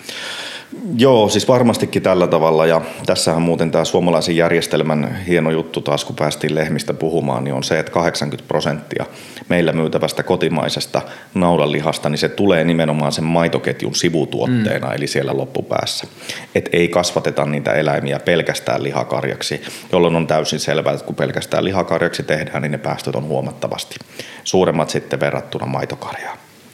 Mutta niin, joo, olen ihmetellyt sitä, että miksi kasvisproteiinituotteissa ja nyt kun markkinoille tulee kaikkia Beyond Burgeria tai muuta, niin miksi täytyy pyrkiä jäljittelemään mahdollisimman hyvällä tavalla sitä lihaa, vaan eikö todella voi olla jotakin variansseja ja täysin erityyppisiä erityyppisiä juttuja, mitä ihmisille tarjottaisiin kulutukseen. On myös huolissaan näistä etenkin ulkomaisista niin sanotuista lihan korvikkeista, jotka lihaa mimikoin on erittäin korkeasti prosessoitua ruokaa, sisältää paljon lisäaineita – ja on useita tutkimuksia, että nämä ei kyllä ole kyllä terveydellekään sitten hyväksi. Joo, mä itse näen sen sitä kautta, että, että kun me ollaan niin kulttuurisesti totuttu siihen lihan mussuttamiseen niin, niin kuin ihan suutuntumasta lähtien ja siitä, että miten me tykätään syödä ja mitä se liha näyttelee siinä, niin mä kyllä näen, että sillä on paljon roolia, että jos meidän pitää lihaa saada vähentää, niin meidän pitää pystyä tuottamaan tuotteita, joilla ihmiset kokee, että ne ei menetä mitään. Joo, mutta en, en tiedä sitten, että tuota, niin kuin tuossa puhuttiin siitä vähemmän, mutta parempaa filosofiasta, niin ehkä pitäisi se lihasyyllisyys saada myös sitten pois ja kertoa, että minkä tyyppisiä lihatuotteita niin kannattaa ja voi sillä hyvällä omalla tunnolla syödä. Ja sitten tietysti niin minä kyllä näen myös tässä, että saati se, että tuossa viimeksi kuolin työmatkalla Yhdysvalloissa, niin onhan tämä kuluttaminen ja syöminen, niin onhan tämä aivan posketonta, että minkä mm. kokoisia annoksia ja lautasellisia, niin ihmiset tuota sapuskaa vetelee. Näen myös, että esimerkiksi meillä Suomessa niin varmasti tämä ylipaino-ongelman lisääntyminen on vaikka nämä hirvittävät lounasbuffetit, joita joka mm. päivä tankataan, vaikka istumatyötä tehdään, niin syödään sillä yhdellä aterialla se, se koko päivän energian tarve ja sen jälkeen sitten välipalat ja muut ateriat vielä päälle, niin ei se ole ihme, että terveysongelmat yhteiskunnassa lisääntyy. Et myös jotenkin tuohon ruokakulttuuriin ja syömiseen kaipaisi tietyn tyyppistä muutosta. Toki ketään nyt tässä syyllistämättä. Syyllistetään vaan. tota, jos sä puhut enemmän, mutta parempaa, niin mulle politiikan tai keskustelun seuraajana esimerkiksi sun kauttama hashtag lihanpaluu tuntuu ristiriidattaiselta siihen.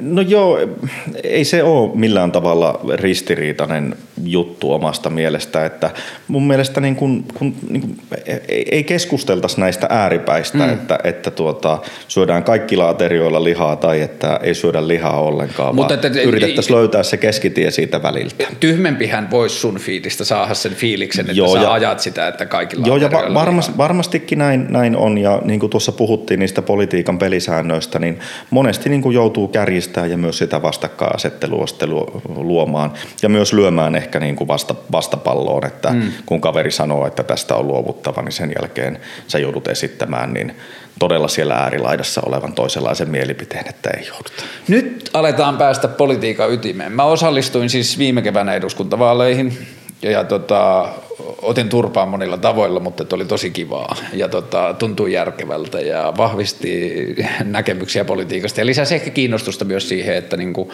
en mä tiedä, mä en tiedä kuinka paljon mua kiinnostaa lähteä ehdolle, mutta että kyllä mua kiinnostaa niinku politiikkaan osallistua tosi paljon.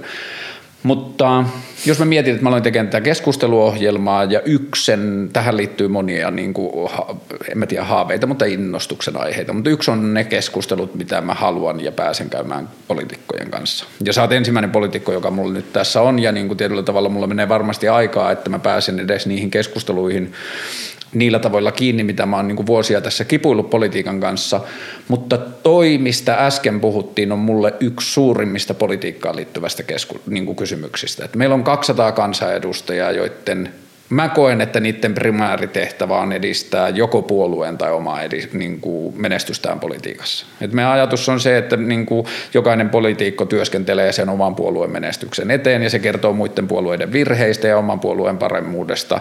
Ja sitten tapahtuu just sitä, että niin kuin tietyllä tavalla ää, perussuomalaiset puhuu perseilevästi jostain alhon lapsista ja sitten hmm. vastapuolen ainoa vasta-argumentti on suututtaa se perussuomalaiset ja sanoa, että ei olette väärässä, otamme kaikki, jotka haluavat tulla ja niin edelleen. Se kärjestyy niin kuin, just tämä, että niin kuin tietyllä tavalla siinä ei ole pelkästään se, että mikä mun pointti on, vaan että miten mä sanon mun pointin niin, että se toinen näyttäisi tyhmältä ja mun äänestäjä voisi asettua sitä vastaan.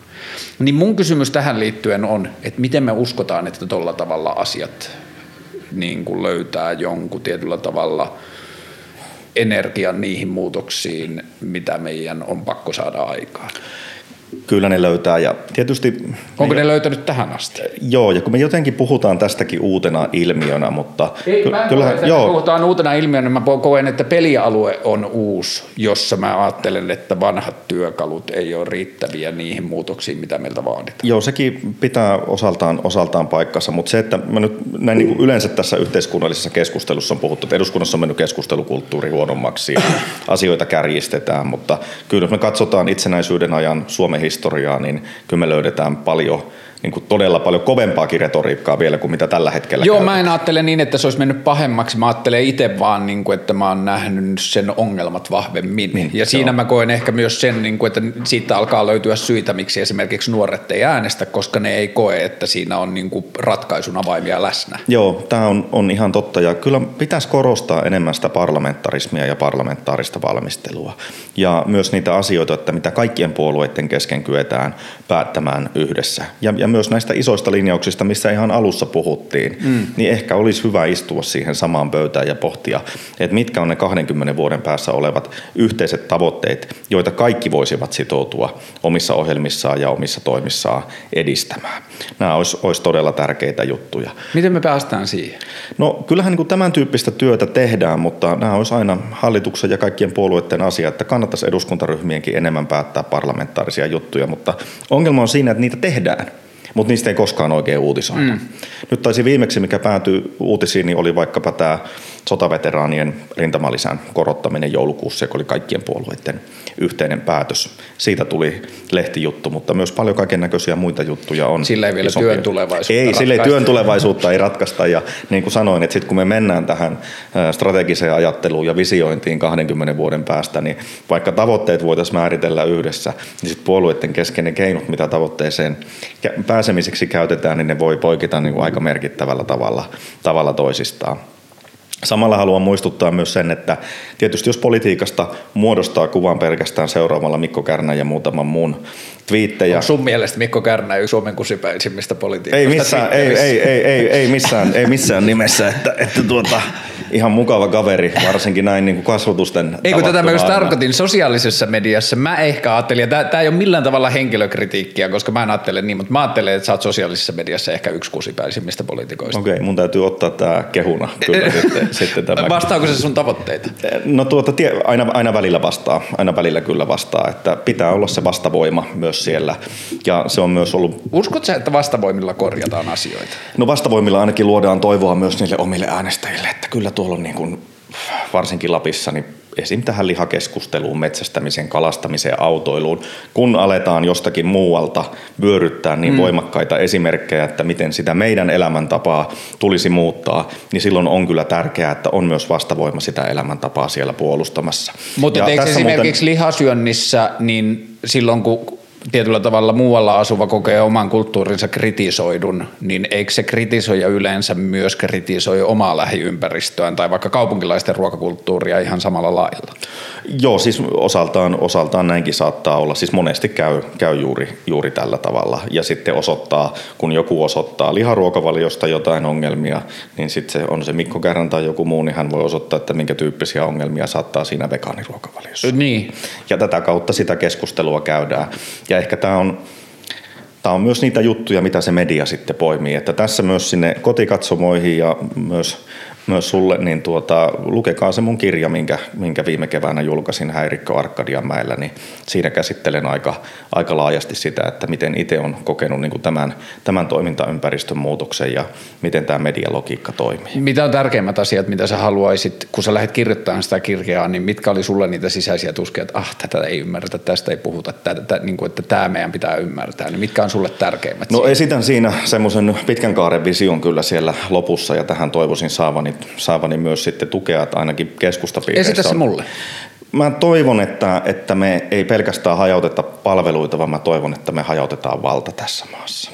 Ja mä haaveilen siellä jossakin todella kaukana tulevaisuudessa, että meillä on kansallinen parlamentti täällä, eduskunta, joka säätää lait, mutta meillä on sitten 12-18 maakuntaa, mitä onkaan, joilla on mahdollisuus soveltaa tätä lainsäädäntöä antamalla siitä asetuksia omista lähtökohdista. Eli tällainen liittovaltioiden Suomi, että ei, ehkä meidän niin yksi poliittisen järjestelmän suurimpia ongelmia on, että kun laki tehdään, niin yleensä koko Suomi laitetaan siihen yhteen ja samaan mm. muottiin vaikka jokainen älyllinen ihminen ymmärtää, että sellainen ratkaisu, mikä toimii savukoskella, niin se ei välttämättä toimi kauniaisissa ja mm. päinvastoin. Vaan pitäisi kyetä tekemään niitä alueellisia päätöksiä ja soveltaa sitä alueellista lainsäädäntöä. Liittyykö sulla tämä niin Skotlanti ja Baskimaa-keskustelu tähän? Katalonia-keskustelu niin, kyllä Katalonia. hyvin, siis hyvin vahvasti liittyy tähän. Oletko kai... niin Lappi itsenäiseksi jenkiä? En, en, mä en, mä en, mä en ole. En, mulla on paljon äänestäjiä, jotka lyö vaalitilaisuudessa nyrkkiä pöytään, että pitäisi itsenäistyä tästä. Kuuntelit tulen kantajia junnuna? Muistatko tulenkantajat. Joo, muistan, muistan tulenkantajat. Kyllä, joo. Mutta tota, siellä lyödään, lyödään kät, nyrkkiä pöytään, että pitäisi itsenäistyä. Silloin joutuu toppuuttelemaan, että ei pitäisi. Mutta tämmöinen alueellisen autonomian lisääminen niin ehdottoman tärkeää. Ja kyllä näen myös Euroopassa, että en, en usko siihen vallan keskittämiseen, mikä on koko ajan ollut käynnissä, vaan toivoisin, että unioni myös kehittyisi enemmän kansallisvaltioiden ja, ja pienten kansojen ja, ja alueiden unioniksi. Ja se, sen tulisi keskittyä näihin isoihin kysymyksiin, rauhaan, vakauteen, talouteen ja jättää sitten se säätäminen näiden direktiivien kautta näiden kansallisvaltioiden alueiden kanssa asioista niin hivenen vähemmälle. Et sitten me voidaan luoda onnellisuutta ja myös vastuuttaa ihmisiä siitä omasta elämästään. Jos mä yritän selittää mul, sulle mun vielä prosessissa olevan ensimmäisen kirjan viimeisen kappaleen siitä, mitä mun mielestä politiikalle pitäisi tehdä, niin miten sä siihen suhtaudut? Mulle lähtökohtainen ongelma politiikassa. Ensimmäinen on se, että tuo meidän nykyinen Suomen parlamentaarinen järjestelmä rakennettiin 1906 jolloin etäisyys tarkoitti ihan eri asiaa kuin se tarkoittaa nykyään. Tiedonhallinta tarkoitti ihan eri mm. asiaa kuin se tarkoittaa nykyään. Tiedon välitys tarkoitti ihan eri asiaa kuin nykyään. Tai tiedon analysointi tarkoitti ihan eri asiaa kuin nykyään. Oli täysin ymmärrettävä ja luultavasti siinä vaiheessa ainoa vaihtoehto kerätä eri puolelta ihmisiä, X määrä ihmisiä Suomeen samaan huoneeseen keskustelemaan siitä, mikä meininki ja mitä halutaan tulevaisuudessa tehdä. Ja nyt...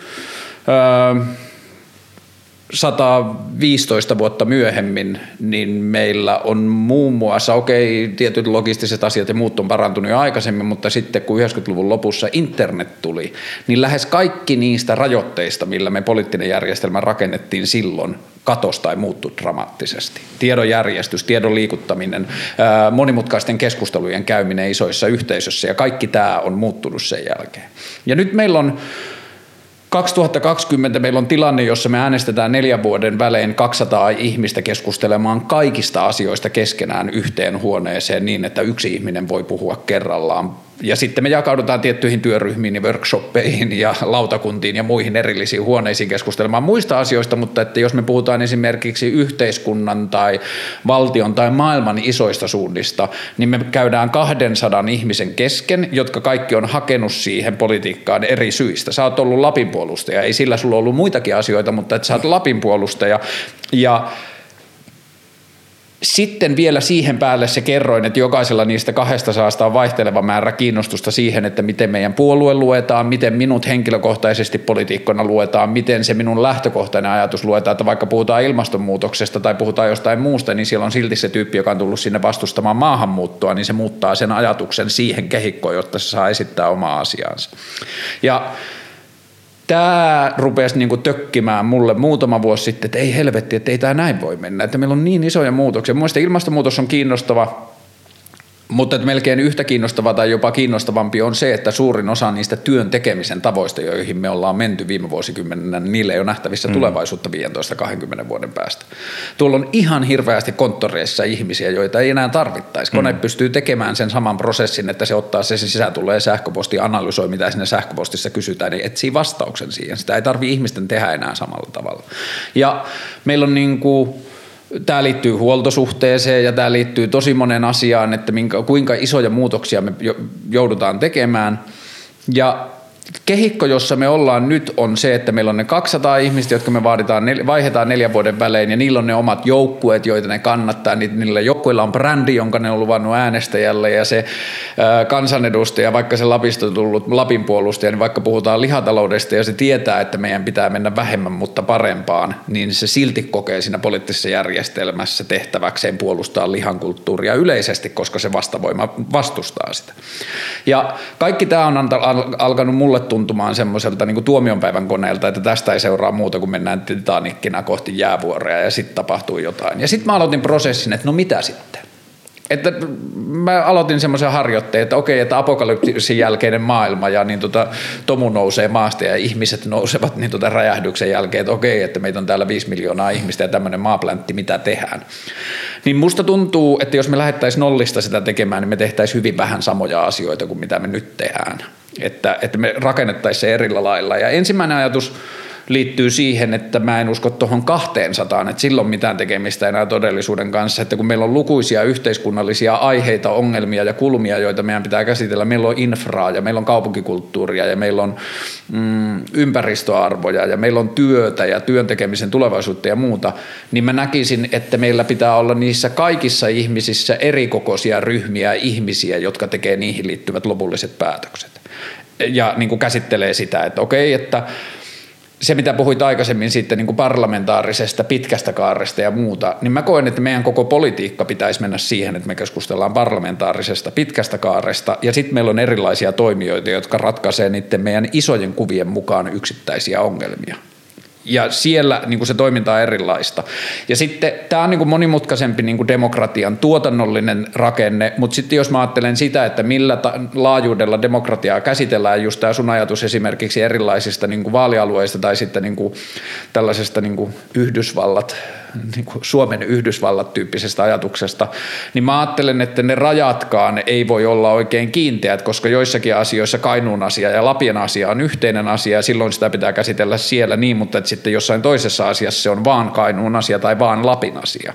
Että tietyllä tavalla se, että me jaettaisiin se niin kuin kiinteärajaisiin alueisiin, niin se voi muodostaa taas uusia ongelmia ja nyt meillä on internetin ja tietokantojen ja kaiken muun kautta, niin meillä on mahdollisuus käsitellä paljon monimutkaisemmin ja tietyllä tavalla niin kuin, niin kuin paljon monitahoisemmin niitä niin kuin yhteisöjä ja asioita ja ketä ne koskettaa. Niin tietyllä tavalla, että siinä mentäisiin enemmän asiakohtaisuuteen.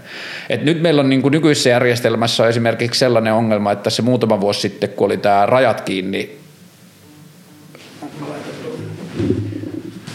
niin, niin tota, oli tämä rajat kiinni show. Ja niin. sitten syntyi selkeä porukka ihmisiä, joiden tehtävä oli ainoastaan huutaa rajat kiinni, ja sitten oli toiset ihmiset, joiden tehtävä, johon mäkin varmasti kuulin, oli, niin tota, joiden tehtävä oli huutaa, että vitun epäinhimilliset paskiaiset, että te ette ymmärrä ihmisten kärsimyksestä mitään. Ja sitten huudeltiin toiselta puolelta aitaa. Ja Joo, ja näin keskustalaisena hävetti katella kummankin puolen touhua. Että... Kumpaan, kumman maailmankuvaan samaistuit enemmän? En, en kykene samaistumaan kumpaan. Okei, mennään että, siihen kohtaan, mutta että, niin kuin, että sitten se sama porukka, joka huusi eri puolilla aitaa olikin kaksi viikkoa myöhemmin samalla tontilla huutamassa edusku- äh, hallituksen leikkauksia vastaan. Mm. Samat ihmiset, jotka oli just heitellyt toisiaan kivillä, taistelikin saman asian puolesta pari viikkoa myöhemmin. Ja meidän rakenne ei niin kuin ymmärrä tätä ollenkaan. Ja nyt meillä puolueet on pakotettu löytämään sen yhteisen kulmansa ja ehkä vielä muista puolueista poikkeavan kulmassa kaikissa asioissa yhdessä. Ja mun mielestä tällä ei ole mitään tekemistä niin kuin ihmisen maailmankokemuksen tai yksilön kanssa, että se voisi nähdä maailman niin yksinkertaistettuna. Ja mä näen, että niin kuin se mikä mulle on ehkä nykypolitiikassa – teissä kansanedustajissa kaikista ihmeellisintä on se, että miten vähän te kritisoitte meidän demokratian rakennetta. Joo, tämä on tietysti hyvä kysymys, mutta nyt otan positiivisena palautteena, että nyt itse kyllä tässä esitin kritiikkiä meidän demokratian Joo, rakenteeseen. Mä koen, myös... niin kuin, että mä kritisoin ehkä, jos mun pitää niin kuin kritiikin kritiikin, vastakritiikin kritiikkiä, niin mä mun mielestä sä et vie sitä tarpeeksi pitkälle. Et jos sä puhut tosta, niin siellä on edelleen alueet, siellä on edelleen puolueet, siellä on edelleen de, niin kuin edustuksellinen demokratia, jossa me lähetetään joku muu puhumaan meidän puolesta. Joo, mutta edustuksellinen demokratia, pidän silti, että se on varsin hyvä järjestelmä ja varsinkin tämä Suomen järjestelmä, jossa kansalainen itse saa poimia sen oman edustajansa eikä äänestä pelkästään puoluetta. Mutta kuten, meidän kuten, ongelma kuten, tässä on se, että, että sun pitää valita, että jos haluaa, joku ihminen haluaa Lapin puolustajan, niin sitten se pitää äänestää Mikko Kärnää, mutta jos se onkin vaikka sanotaan kalastuskulttuurista eri mieltä sun kanssa, niin sitten se ei voi sille mitään. Että siinä pitää etsiä se vähiten. Joo, näin se, näin se tietysti menee, mutta sitten taas niin kuin suoran demokratian kautta sillä on puolensa ja tietysti kansalaisten vaikutusmahdollisuuksia on nyt lisätty, vaikkapa kansalaisaloitteiden Uskotko muodossa. siihen? No siis on, on lisätty ja onhan me saatu Mutta musta asio- se tuntuu vaan, että se on niin kuin smoke and mirrors, että älkää valittako, että tässä on kansalaisaloite, että teidän mahdollisuuksia on lisätty jo. Ja sitten kun kansalaisaloite vaikka jostain kannabiksen rangaistavuuden poistamisesta menee, niin sitten Antti Rinne voi naurahtaa, että ei me nyt haluta lisää huumeiden käyttöä. Niin. Seuraava. Niin. Nä, Osa voi kokea tietysti tällä tavalla, mutta myös sellaisia kansalaisaloitteita on ollut, jotka on johtanut toimenpiteisiin ja menee Olisiko menee sukupuolineutraali avioliitto, tai sukupuolineutraali, niin kuin tämä parisuudelaki, niin olisiko se tullut keskusteluun ilman kansalaisaloitetta? Siis varmasti olisi tullut keskusteluun, mutta välttämättä sitten itse lainvalmisteluun niin tämä ei olisi heti johtanut, koska me nähtiin kuitenkin, että senkin lain suhteen niin hullulta kuin tuntuu 2010-luvulla, mm. niin vastustusta oli aivan, niin. aivan valtavasti kuitenkin. Sama koskee esimerkiksi tätä kannabista. Ja, ja Mikä sitä, sun suhde siitä, kannabikseen? No mun suhde kannabikseen on... Tai siis päihteisiin niin, tai huumekulttuurin no, laajemmin. Mä, jos me lähdetään alkoholista liikkeelle, niin mä on, olin, olin, moni ei ymmärrä sitä, että se oli allekirjoittaneen ansiota, että 5.5 juomat tuli tuonne ruokakauppoihin, että olen liberalisoinnin kannalla. Mä en kiitä sua tästä, koska mä itse juo alkoholia ollenkaan. Aivan. tuonne mulle mitään. Joo, ja sitten tota, nuuskan suhteen, niin sitähän mä ajan, että meidän täytyy ottaa järki käteen. Ja, mä luin tästä eilen, että sä olit tuoda... rällännyt tuosta nuuska-asiasta, ja itse Torniossa kasvaneena, jossa nuuskan näki, niin mä en ymmärrä, millä logiikalla se on kielletty. Että jos on ajatellut, että ihmiset on käyttänyt vuosikymmeniä nuuskaa, niin mikä se logiikka on ollut, että kielletään sen, niin ihmiset lopettaa. Joo, ja kyllä. nyt se on kadonnut kokonaan niin, käyttö niin, lisääntyy koko käyttö ajan. lisääntyy ja se on kadonnut kokonaan vaan piiloon. Me ei saada THL oikeita tilastoja siitä, että mm. paljon sitä käytetään. Kyllä. Mun kaveri kävi Facebook-ryhmästä ostamassa nuuskaa vähän aikaa sitten tai viime vuonna, ja sitten niin se sai osoitteet, että mistä pitää tulla hakemaan nuuskaa, ja sitten se soitti siihen numeroon, kun se oli osoitteessa, niin kaveri juoksi paikallisen yläasteen kevätjuhlista puku päällä tuomaan tuubin sille 16-vuotias kaveri. On aika, aika hurjaa touhua, ja ei tästä hyödy muuta kuin trokaajat, ja sitten me hoidetaan nuuskan käytöstä öö, Hyötyy myös poliitikot, jotka voi sanoa, että me ollaan tehty Suomea terveellisemmäksi kieltämällä niin, vaarallinen joo, asia. Ja, ja kun se ei pidä paikkaansa niin. alkuunkaan. Mutta silti se toimii poliittisena argumenttina. Kannabiksen suhteen niin kannatan sitä, että kyllä meidän tieteellisen tiedon pohjalta täytyy, täytyy lähteä ja on ihan hyvä, että THL on herätellyt asiasta nyt, nyt myös keskustelua, mutta sitten tällaisen dekriminalisoinnin tai... Mitä sä tarkoitit tuolla äskeisellä, että kannabiksessa pitää... Niin kuin pohjata tieteelliseen tietoon. Joo, se, mutta se, mihin se, kohtiin, se päätö, mitkä sulle on sinne me, meillä kuitenkin näyttää siltä, että vaikka tiettyjä ongelmiakin aine aiheuttaa ja voi myös johtaa sitten vahvempien aineiden käyttöön, niin kuitenkin noin kokonaisuutena niin sen tulisi, se ei ole terveellinen, mutta se on terveellisempää kuin alkoholin käyttäminen. Näet sä sitä, että se, että se johtaa tällä hetkellä vahvempien aineiden käyttöön on kulttuurinen asia? Osaltaan se voi olla, että se ja varmasti myös niin, että kun alkoholi on se, on se päihde, mitä niin. perinteisesti on, on täällä käytetty, että onko sitten se, että jos kannabiksen käyttö johtaa asteittain vahvempien aineiden käyttöön Suomessa, että tällaista porttiteoriaa on, on esitetty ja, ja monelle on näin käynytkin, niin johtuuko se siitä meidän ylipäätään siitä päihdekulttuurista, millainen niin, Mä ajattelen, että jos ihminen polttaa 15-vuotiaana pilveä, niin se on käyttänyt jo huumeita. Mm. Sen kynnys seuraavaan huumeeseen on pienempi, koska niin. se on rikkonut jo yhteiskunnan Kyllä. odotukset ja vanhempien odotukset ja se on mennyt jo sille kielletylle puolelle. Joo, näin se, näin se on. Että nyt, nyt tulee vähän niin kuin poliittista ympäripyöreää vastausta tässä. Mä yritän katkaista sut joo, ja kysyä tarkemmin joo, heti, kun ja, sä ja, siitä. Mutta mut sanon, että esimerkiksi kun seuraa, meillä on Merilapissa, mistä säkin tulet, mm. niin aivan valtava huumeongelma tällä hetkellä. Koska se tulee sieltä Ruotsin Koska se, helposti. Joo, ja, ja tuota, se on semmoinen juttu, mikä täytyy kyllä, kyllä ottaa vakavasti. Ja en näe, että tässä tilanteessa, että jos käyttörangaistukset poistettaisiin kannabiksesta kokonaan, niin se olisi, olisi hyvä. Olisi hyvä. Mi, mi, miten sä ajattelet, että se on eri asia kuin alkoholi? Koska eikö alkoholi sisällä kaikki huonot puolet, mitä kannabiskin sisältää? Niin, tämä on mielenkiintoinen, mielenkiintoinen kysymys ja itsellä ei ole kannabiksen käytöstä tai huumeiden käytöstä, niin ei ole kokemuksia, että alkoholi ja nikotiinituotteet, niin ne on ne ainoat. Niistä on olen, enemmänkin. Ni, niistä, niistä on, on kyllä enemmänkin. Riittävästi. Eihän lappilaiset äänestä, jos ei välillä pistä Instagramiin kuvaa oluttuopin kanssa itsestään, että katsotaan, että se on mennyt vähän liian fiiniksi kaveriksi tuolla etelässä, viettänyt siellä liikaa aikaa.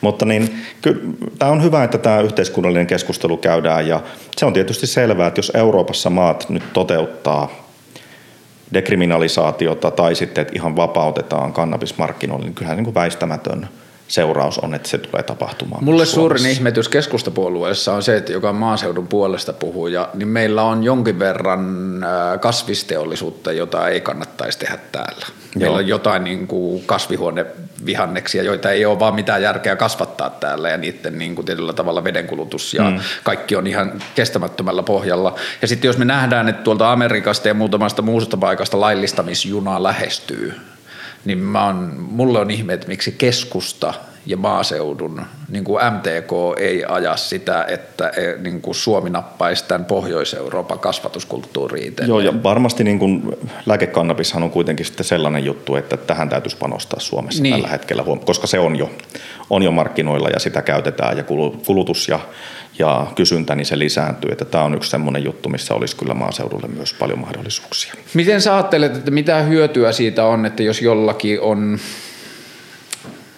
henkilökohtaisia ongelmia sanotaan päihteiden kanssa tai se aiheuttaa päihteiden kautta myötä niin kuin ongelmia ympäristössä jollakin tavalla, niin mitä hyötyä sen rankaisemisesta on? Niin, tämä on ehkä sellainen moraalinen kysymys, että sitoudutaanko niihin yhteiskunnan yhteisiin pelisääntöihin. Kävelet sä punaisia päin, jos ei auto? Mä kävelen joskus, joskus punaisia päin kyllä, mutta pidän sitä jollain tapaa erilaisena ratkaisuna. Ehkä niinkään se, että käyttörangastuksen poistaminen, että jos se toteutettaisiin, niin se mun mielestä sen tulisi myös sitten sen lainsäädännön pitää sisällään siinä vaiheessa se, että sitä kannabista olisi myös mahdollista hankkia laillisesti. Kun tämä. Ja, ja, ja se, että sitten mä näen taas, että tietysti Alkon monopolia on osittain, osittain nyt purettukin ja on hyvä, että näin on tehty, mutta pitäisikö meillä olla sitten tällainen päihtiö, että valtio myy sitten saman tiskin alta tässä jossakin mahdollisessa vaiheessa, niin sieltä myydään alkoholituotteet ja sitten nämä, nämä kannabistuotteet? Kun se on mulle vähän niin kuin semmoinen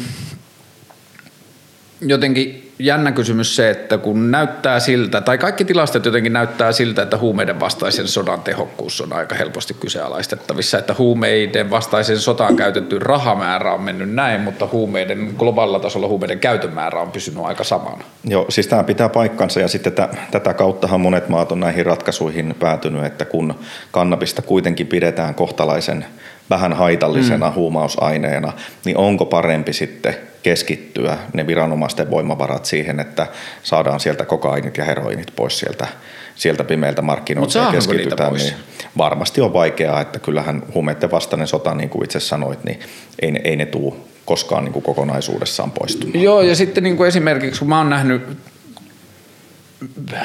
sosiaalisissa piireissäni ja ystäväpiireissänikin ehkä, en tiedä onko se lisääntynyt vai onko mun silmät vaan avautunut sille, mutta että esimerkiksi niin kuin, mulla ei ole itsellä siitä kokemusta, mutta että esimerkiksi kokaini on niin kuin lisääntynyt. Joko johtuu siitä, että osaa itse katsoa paremmin, että missä kohtaa niin kuin A3 poikaa menee yhtä aikaa baaripessaan, että tässä ei nyt mennä luultavasti niin kuin mm. ristipissaamaan, että tässä on joku muu funktio ja niin edelleen, että on niin kuin oppinut näkemään vähän sitä. Niin mulle se niin kuin isoin ongelma siinä on, että mä just luin tilastoja siitä, että olikohan niin kuin yhtä kuutta kokainikiloa kohden voidaan laskea yksi kuolonuhri, mm. jos mietitään sitä koko prosessia alusta loppuun.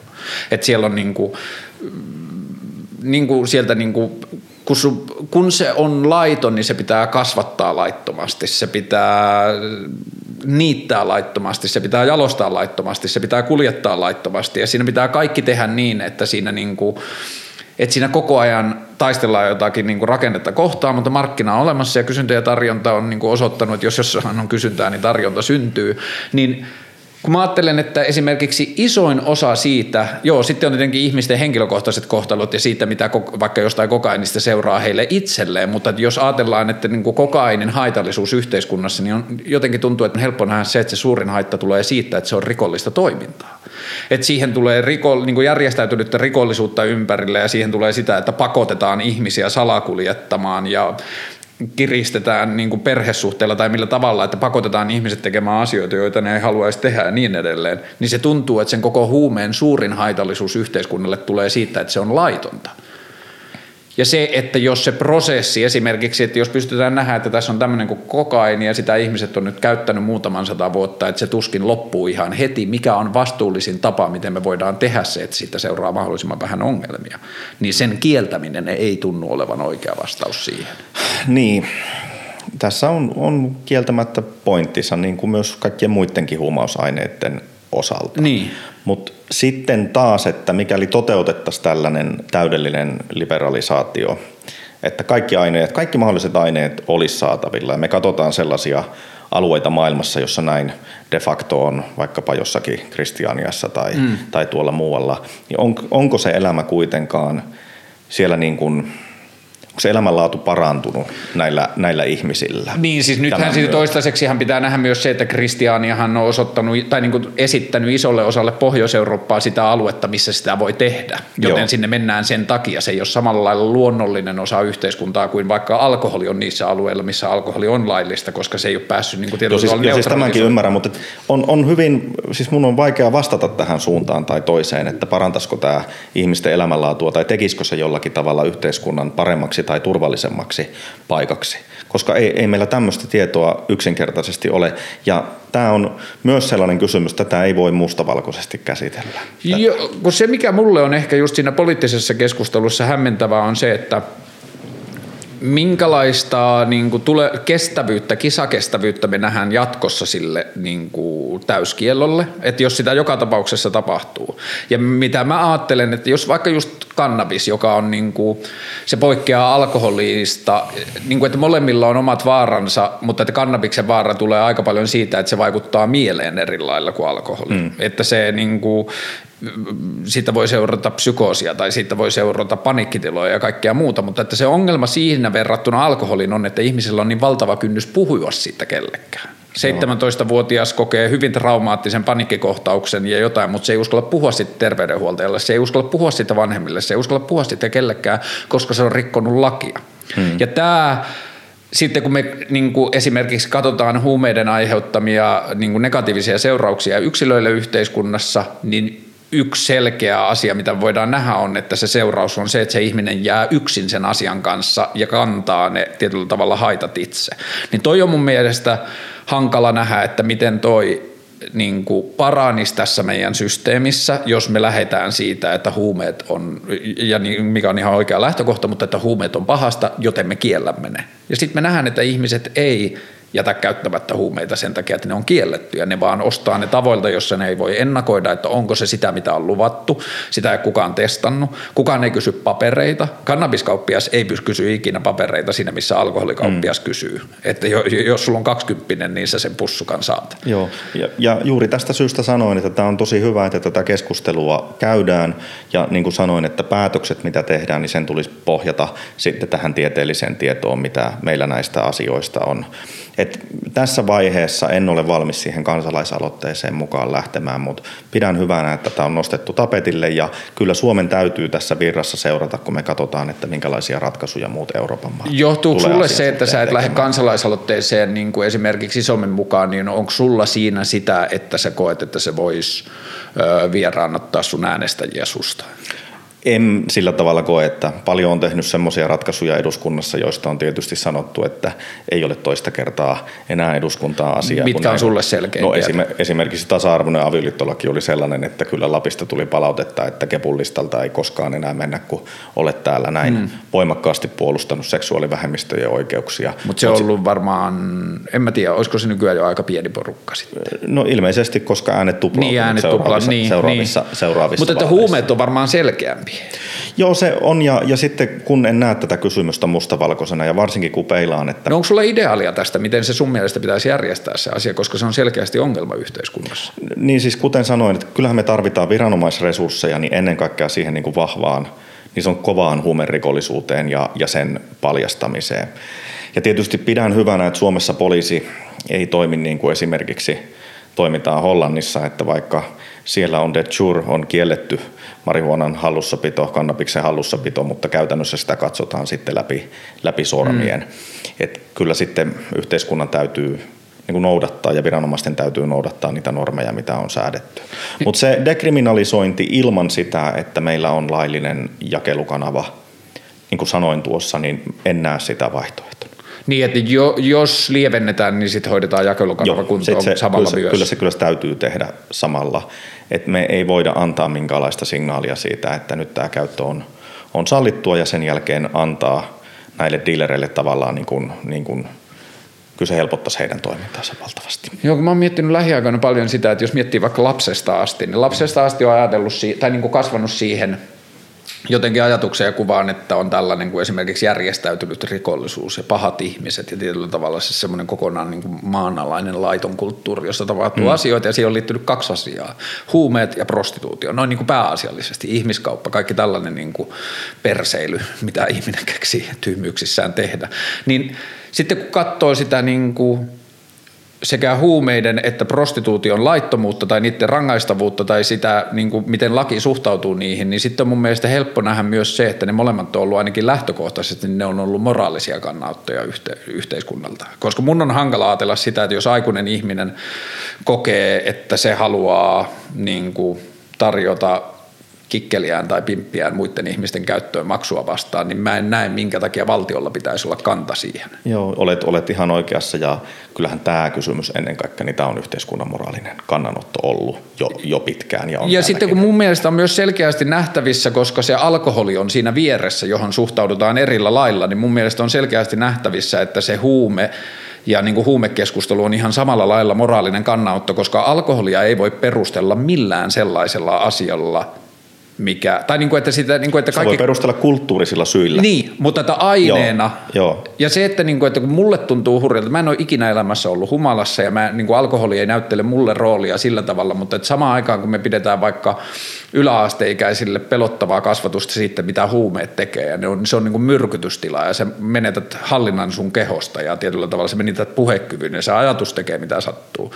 Niin sitten samaan aikaan meillä on ok, että marraskuun pikkujoululoskassa yritysjohtaja ei pysty puhumaan enää. Se ei pysy pystyssä, siihen motoriikka ei toimi, se oksentelee, se ei pysty muodostamaan sanoja. Ja se on meille ihan fine. No en, en tiedä, onko se enää, enää ihan fine. Ja onhan no, kyllä alko- me saatetaan katsoa pitkään, mutta että se on silti kuitenkin sillä tavalla kulttuurinen osa katukuvaa ja niin kuin tietyllä tavalla, että niin sitä ymmärretään paremmin, niin. se, on, niin. se on tietysti ihan totta, mutta olen todella tyytyväinen myös siitä, että kyllähän meidän alkoholikulttuurikin on valtavasti – muuttunut esimerkiksi siitä ajoista, kun, kun itse on peruskoulua ja lukiota käynyt, niin kyllä tämä on, tämä on aivan eri, eri maailma. Että ja kyllähän se alkaa näkyä tilastoissa. Ja, ja se näkyy myös tilastoissa. Että tämähän oli myös, että silloin kun tätä alkoholilakia pikkusen liberalisoitiin, niin siellähän vastapuoli päihdejärjestöt ja muut ja kertoi, että tuhkaa ja tuli kiveä sataa ja kansa juo itsensä mm. hengiltä ja mitä tapahtui, niin kauppa, kaupat ja kauppiat on hyötynyt, alkoholin kulutus on laskenut, on saatu monipuolisempaa valikoimaa tuonne hyllyille ja esim. pienpanimoteollisuudelle niin valtava, valtava hyöty. Mutta se on mulle ihmeellinen juttu, että me alkoholin kanssa tajuttiin, että kieltolaki ei toiminut. Niin, no siinäkin piti se kieltolakivaihe ensin, ensin käydä ja sen jälkeen kuitenkin hyvin tiukalla regulaatiolla on toimittu. Ja nyt ollaan sitten ensimmäistä kertaa parinkymmenen vuoteen sillä viime kaudella, niin jonkun tyyppisiä liberalisointitoimenpiteitä tehtiin ja niidenkin kanssa on, on syytä mennä eteenpäin. Niin kuin se on mulle ihmeellinen kysymys, että miten me nähtiin niin selkeästi, että alkoholin suhteen kieltolaki ei toimi, pitää keksiä jotain muuta, mutta että me edelleen kuvitellaan, että se huumeiden kanssa toimisi. Niin, tämä on on myös hyvä mä kysymys. Ja, mä, ja mä, en tiedä, mä en tiedä sitten niin kuin aidosti kuvitellaanko, että tämä loppujen lopuksi tulee toimimaan, koska tätä keskustelua nyt Euroopan laajuisesti esimerkiksi käydään. Että tämä varmaan tulee jollakin tavalla asteittain ja vaiheittain nyt, nyt tästä Suomessakin etenemään, näin, näin uskon, mutta ehkä on niin, että me tullaan niitä EUn yhteisiä ratkaisuja kuitenkin odottamaan ennen kuin Et tehdään usko mitään, Suomeen, mitään tai omia. uskotko se joissakin asioissa Suomeen niin kuin edelläkävijä valtion? Vai koet sä, että me ollaan kulttuurisesti siinä, että me katsotaan mitä muualla tapahtuu siis, ja reagoidaan Siis aivan, aivan todella monessa asiassa niin edelläkävijä valtioita Missä sä haluaisit itse eniten, että me oltaisiin edelläkävijä No esimerkiksi ympäristöteknologia on sellainen, sitten tämä maa- ja metsätalous, mistä että me käytettäisiin enemmän rahaa ympäristötek- uusien Kyllä, ja innovaatioiden luomiseen ja, ja myös sitten tietysti tietysti, niin onhan tämä meidän koululaitos, niin tämä on pitkään ollut kuitenkin esimerkkinä ainakin toistaiseksi. Niin, niin tois, joo, se ehkä mua vähän pelottaa, että, mm. niin kuin, että ollaanko me liian innoissaan siitä, että me onnistuttiin 70-luvulla. Niin. Joo, kehityksen pitäisi mennä eteenpäin ja sitten kun tässäkin katsotaan paljon on kehitetty, mutta onko kaikki kehitysaskeleet ollut sinne hyvää suuntaan? Käytätkö koskaan ympäristökeskustelussa esimerkiksi argumenttia, tai onko se sulle mitä argumenttia, että ei meillä ole niin väliä, kuin muut on isompi ongelma? Tuota, en, siis ehdottomasti niin meidän kannattaa olla edelläkävijöitä ja kannattaa toimia proaktiivisesti, mutta samalla tietysti tiedostaa, että näillä meidän ratkaisuilla niin ei me voida niin kuin koko maailmaa pelastaa. Ja on tiettyjä semmoisia kysymyksiä, että pitää ajatella, että meidän ei kannata kuristaa itse itseämme hengiltä – sen takia, että saataisiin joku asia tähän ja tähän pisteeseen päästyä laskettua, vaan täytyy pitää se realismi myös tuossa ilmastokeskustelussa mukana. Joo, kun tuossa on mulle niinku semmoinen maailmankuvakonflikti, että jos emme joissakin asioissa ruveta tietoisesti laskemaan sitä meidän tämän hetken toimivaa mallia, niin meillä ei ole tilaa löytää niitä uusia. Joo. Että, niin kuin, että me, jos me mennään vaan sillä, mikä toimii, tai toimii nykyisessä rakenteessa sillä tavalla, kun se toimii ja vedotaan siihen, että kun ei muutkaan tee mitään, niin me ei tulla pääsemään eteenpäin siitä, jos ei me lopeteta jotain jo ennen kuin me tiedetään vähän niin kuin jotain muuta. Että meidän pitää tuoda kulttuurista tilaa. Vähän niin kuin just se keskustelu siitä, että mitä vaihtoehtoja meillä on lihalla. Mm. Että kun se on vielä niin pieni siivu, kuinka paljon käytetään rahaa lihavaihtoehtojen kehittämiseen versus kuinka paljon vaikka lihateollisuus pyörittää rahaa sisällään. Niin mä ajattelen itse niin, että meidän pitäisi yhteiskunnallisesti löytää sitä kestävämpää, kestävämpää ja kestävämpää sellaista vaikka lihateollisuutta, jonka takana me pystytään suoraselkäisesti seisomaan, niin sinne syntyy vaan niin paljon tarvetta uudelle proteiinin lähteille, että se synnyttää uutta tuotantoa. Joo, ja, ja myös syntyy tarvetta sille uuden tyyppiselle eettiselle ja ekologiselle lihalle, mitä tässä maassa kyetään niin. tuottamaan. Ja, ja tuota, totta kai yhteiskunnan täytyy tämmöisiä toimintoja niin tukea parhaalla mahdollisella tavalla. Ja kyllä mun mielestä niin kun meillä näiden innovaatioiden kautta aika vahvasti myös pyritään menemään, mutta vielä tuohon koulutukseen palaisin, että, että tuota, se oli viime kaudella kyllä ne oli kovimpia päätöksiä, että mitä jouduttiin tekemään silloin yliopistojen leikkaukset ja nytkin sitten hallituksessa, niin kyllä toivon, että kyettäisiin vielä lisää rahaa palauttamaan tuonne, tuonne korkeakoulutukseen, vaikka tilanne on Oliko se esimerkiksi sellainen tilanne, että susta tuntuu, että sun puolue mokas? Öö, se on aina, kun mennään hallitukseen ja tehdään hallitusohjelma, niin se on synteesi niiden koalition ajatuksista. Mm. Ja se oli yksi vaikeimpia kompromisseja, mitä jouduttiin Mutta jouduttiin että koet sä itse henkilökohtaisesti, jos kuvitellaan hetken, että mikit on pois päältä, niin näet sä sen itse sillä tavalla, että ah, mun jengi toimi tyhmästi? En, mä en näe, se oli, se oli pakko tehdä, mutta se oli, me maksettiin siitä kovaa hintaa. Ja, ja se, että tuota, olisi tietysti hienoa, jos Suomen keskusta joskus saisi vaaleissa 51 prosentin kannatuksen. Haaveilet siitä? Ja, no, no, Näet sä unia no, siitä? No, no, se, se, se lienee mahdotonta mille tahansa puolueelle, mutta se, että olisi aina mukavaa, että voit ottaa sen sun vaaliohjelman ja pistää sen hallitusohjelmaksi ja lähteä toteuttamaan ne ajatukset, mitä olet itse kirjoittanut. Mutta nyt esimerkiksi hallitusneuvotteluissa, kun lähdetään viiden kesken vääntämään ja, ja hakemaan noita, noita ratkaisuja, niin kyllä siinä niin kuin aina tulee, aina joutuu joistakin asioista perääntymään. Vaikka nyt on tästä hallitusohjelmasta, me mentiin niin poikkeuksellisessa tilanteessa hallitukseen, että olen äärettömän tyytyväinen siitä, että kyllä se on ehkä kaikkien aikojen keskustalaisin hallitusohjelma, mitä tähän maahan on. Mikä tekee hallitusohjelmasta keskustalaisen? No siellä on valtavasti sellaisia tärkeitä tavoitteita, mitä puolue on, on edistänyt maakunnista maa- ja metsätalouteen ja, ja kestävään kehitykseen, esimerkiksi maahanmuuttoon ja niin, niin edelleen, että hyvin pitkälle saatiin näitä meidän tavoitteita sinne läpi ja myös on tyytyväinen, että olin viime kaudella osallisena tuommoisessa harva maaseudun parlamentaarisessa työryhmässä, jossa oli tietysti sitten kaikki puolueet edustettuna, niin se me saatiin leivottua 70 prosenttisesti sinne hallitusohjelman sisään. Kun se mulla on niin kuin ongelma tuossa nykypolitiikassa, että kun tietyllä tavalla sulle niin kuin työkaluiksi isoihin muutoksiin tai isoon edistykseen näyttäytyy se, että mitä jos meidän puolue olisi 51 pinnaa. Mutta sitten jos jaetaan yhteiskunnallinen keskustelu alueisiin, niin kuin tiettyihin osa-alueisiin, niin mulla on semmoinen fiilis, että suurimmassa osassa meidän isoimmista ongelmista meiltä löytyisi yksimielinen 51 prosenttia, jos saataisiin keskustella siitä tietystä asiasta ilman, puolu, niin kuin ilman sitä joukkueajatusta. Sanotaan vaikka esimerkiksi, että maahanmuuttokeskustelu. Jos lähettäisiin se keskustelu siitä, että annettaisiin niin kuin keskustelun pohjaksi kaksi ääripäätä, joiden pohjalta se keskustelu lähtee. Toinen on se, että me ollaan kansallisvaltio, joka pitää huolta omistaan. Jos muilla on ongelmia, niin se on niiden ongelma. Ja toinen on se, että me ollaan, että koko ajatus kansallisvaltiosta on vähän vanhentunut ja me ollaan maailmankansalaisia ja jos jossakin on kärsimystä, niin on maapallon etu, että me otetaan sitä kärsimystä yhdessä kantaaksemme ja vähennetään sitä sillä. Jos nämä olisi kär, niin kuin ääripäät, josta keskustelu lähdetään, niin mä ajattelen, että koko meidän maahanmuuttokeskustelu olisi huomattavasti helpompaa, koska meiltä löytyisi jompaan kumpaan koriin, että okei, että jos tämä on pakko miettiä jommasta kummasta lähtökohdasta, niin kyllä mä näin haluan ajatella ja sitten sitä kautta lähteä miettimään, että mitkä ne käytännön toimet on, mitkä meidän rajakulttuuri on, minkälainen meidän suhde on maahanmuuttajavirtoihin ja niin edelleen. Mutta että nyt kun tämä poliittinen järjestelmä tekee sen, että kun meidän puolueen kulma tai meidän puolueen brändi tai meidän puolueen lupaus sille pikkukaupungin vastaanottokeskuksen naapurissa olevalle ihmiselle, jota pelottaa, niin sitten se ajaa sen, että nytten Tällä hetkellä persut on siellä jossain 20 hujakoilla. Se, minkä takia meillä on noin usein kalluppeja politiikasta, niin sitä mä en ymmärrä. Että kun toi neljä vuotta tuntuu liian lyhyeltä, niin nyt se on mennyt kahteen viikkoon. Mutta että, niin kuin, että se, että nyt vihreät, keskusta, kokoomus, demarit, RKP, niin vaikka niillä voisi olla lähtökohtaisesti aika samanlainen ajatus maailmasta, niin ne ei pysty puhumaan siitä samaan ääneen, koska se puolue pakottaa ne löytämään sen oman kulman. En ole osaltaan kokenut tällä tavalla ainakaan keskustan sisällä, että, että näin olisi. Ja meillä on kyllä hyvin kyetty muodostamaan semmoinen kyllä kestävä linja näihin maahanmuuttokysymyksiin, jonka voi siihen realismiin ja inhimillisyyteen kuitenkin samalla kiteyttää. Joo, mutta mä näen sen niin, että kaikilla puolueilla on vähän niin kuin omansa, että siinä ei synny niitä yhteisiä tavoitteita. Joo, toivoisin, että niitä yhteisiä tavoitteita voisi syntyä, mutta kyllähän olin itsekin hallitusneuvottelussa, niin olin juuri neuvottelemassa tästä, mitä ennakoitiin, että tulee kaikista vaikein neuvotteluryhmä, jossa käsiteltiin muun muassa maahanmuuton mm. asiat. Niin kuitenkin se synteesi kyettiin siellä, siellä tuottamaan ja löytämään ne yhteiset yhteiset, yhteiset jutut viiden puolueen kesken. Mutta palaan vielä tuohon aiemmin, kun puhuttiin siitä, että identifioidunko mihin porukkaan, mm. että kun oli Refugees Welcome ja, ja tuota, hiton natsit kiinni. ja sen niin. jälkeen rajat kiinni porukka, niin on, on niin kuin tosi vaikea identifioitua kumpaankaan.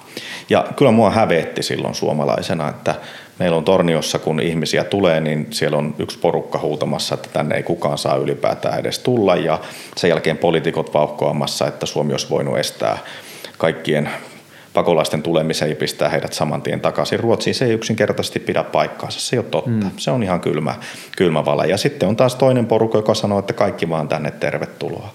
Tämän jälkeen meidän viranomaiskoneisto lähtee pyörittämään tätä hirvittävää prosessia, josta on osaltaan vieläkin näitä ruuhkia. Ja seulotaan siitä tulijajoukosta ne ihmiset, jotka ovat oikeutettuja turvapaikkaa, eli jäämään, he on kansainvälisen suojelun tarpeessa. Ja sitten seulotaan ne ihmiset pois, jotka eivät kansainvälistä suojelua tarvitse, jonka jälkeen heidät voidaan kotimaahansa palauttaa. No nyt kun tämän viranomaistoiminnan seurauksena aletaan... Nopea pala- välikysymys. Kumpi on sun mielestä pahempi riski? Se, että me annetaan turvapaikka ihmiselle, joka ei olisi oikeasti tarvinnut sitä, vai me palautetaan ihminen, jota ei kannata palauttaa? Siis, siis tämähän ei ole edes mun mielipidekysymys, vaan tämä on meidän oikeusvaltioperiaatteessa, että jos tämä on niin kuin kiikun kaaku, niin silloin asia on ratkaistava sen turvapaikanhakijan hyväksi. Niin just, okei. Okay. Et, et, siis tämä on ihan meidän lainsäädäntöön kirjattu periaate. Mutta sitten kun tämä seulonta on tehty, niin sen jälkeen meillä alkaa protestit, että täältä ei saa ketään palauttaa ja tulee jotakin lentokoneprotesteja ja muuta, eikä uskota ja luoteta siihen viranomaisten kykyyn tai siihen meidän oikeuslaitoksen kykyyn ratkaista näitä, näitä asioita. Vaikka kiistatta totta kai, niin siellä on prosessissa myös virheitä tapahtunut, mutta pääsääntöisesti kaikki on hoidettu asianmukaisesti ja hyvin. Ja sitten tämä keskustelu typistyy niin kuin tämän rajat kiinni porukan ja tämän toisen porukan mielestä, että, että, että tuota, täällä on ovet auki ja tulkaa kaikki tai että nyt pistetään rajat kiinni. Ja kun tähän ääripäihin mennään, niin siitä on ihan tutkitustikin nyt niin kaksi puoluetta hyötynyt. Ja ne hyötyjät on vihreät mm. ja, ja perus. Joo, ja siis niin kuin, että musta tuntuu, että se, että kaikki tänne nyt vaan, niin se ei ollut niiden, tai niin kuin, että se ei ole ollut edes sen keskustelun pointti, vaan se pääpointti on ollut siinä, että rajat kiinni porukka on väärässä. Joo, siis va- niin kuin, että, että se poliittinen rakenteemme ajaa sen keskustelun just siihen. Niin. Ja jos mä ajattelen esimerkiksi... Ja rajat kiinni porukan pointtina on ollut se, että tämä porukka on väärässä, joka on niiden refugees welcome Joo, ja sitten taas, niin kuin, että mä oon esimerkiksi saanut käydä keskusteluja, sanotaan vaikka vanhojen torniolaisten koulu, mun luokkakaverin Broidi oli yksi Odinin sotureiden perustajista. Joo. Ja sitten tämä mun luokkakaveri oli myös niin kuin tosi vahvasti siinä ajatusmaailmassa ja se on mulle yksi opettavaisimmista keskusteluista, mitä mä oon viime vuosina käynyt, jossa me keskusteltiin sen mun vanhan luokkakaveritytön kanssa niin kuin monen tunnin kes- me niin kuin chatattiin se muutama vuosi sitten, mutta me keskusteltiin, kun se jako jatkuvasti niin kuin rajat kiinni kamaa ja Soldiers of Odin kamaa ja kaikkea muuta Facebookiin, niin sitten mä olin silleen, että hei, että me tunnetaan. Me ollaan oltu neljä vuotta samassa luokassa ja me ollaan ystävystytty silloin ja meillä on niin kuin yhteys, että me, niin kuin, että me päästään keskustelemaan, että, saanko mä, niin kuin, että mä haluan ymmärtää, että onko sun mielestä joillakin ihmisillä vähäisempi ihmisarvo kuin meillä on. Mm. Ja se keskustelu mentiin sieltä, ja siinä mulle oli kaikista helpoin nähdä se, että, niinku, että kyseessä oli yksi huoltaja-äiti, jolla oli nuori tyttö, joka käveli ala-asteelle alikkulun läpi, jonka viereen avattiin vastaanottokeskus, ja tälle mun luokkakaverille oli internet kertonut, että ne maahanmuuttajat raiskaa. Ja sille niin kuin sen pelko ja hätä siitä tilanteesta oli mulle tosi helposti ymmärrettävissä. Mä en nähnyt pahuutta sen toiminnassa, vaikka se oli helppo verkkokeskustelussa nähdä niin kuin epäinhimillisenä kusipäisyytenä. Ja mulle se niin kuin, hämmentävin juttu tuli siinä, että, niin kuin, että jossa mä aloin erkaantumaan koko ajan enemmän ja enemmän politiikasta, oli se, että esimerkiksi maahanmuuttokriittisyys tarkoitti sitä, että ihminen vihaa erivärisiä ihmisiä kun esimerkiksi mä ajattelen ennen sitä keskustelun alkua, mä olisin ajatellut, että maahanmuuttokriittisyys voi tarkoittaa esimerkiksi sitä, että hei me hoidetaan kotouttaminen tosi paskasti. Että me ei oteta, että meidän maahanmuuttokulttuuri on perseestä, että me ei hoideta, me ei anneta niille ihmisille hyviä työkaluja niin kuin päästä tähän yhteiskuntaan mm. käsiksi. Ja mun mielestä sen, sen olisi pitänyt mahtua siihen keskusteluun. Mutta sitten yhtäkkiä, kun se keskustelu meni tohon, niin sitten mulla ei ollut yhtäkkiä mitään sanottavaa siihen. Mä sanoin, että jos multa kysytään, niin joo, joo, joo, ensin pitää varmistaa se, että me ei lähettää ketään paskaan tilanteeseen.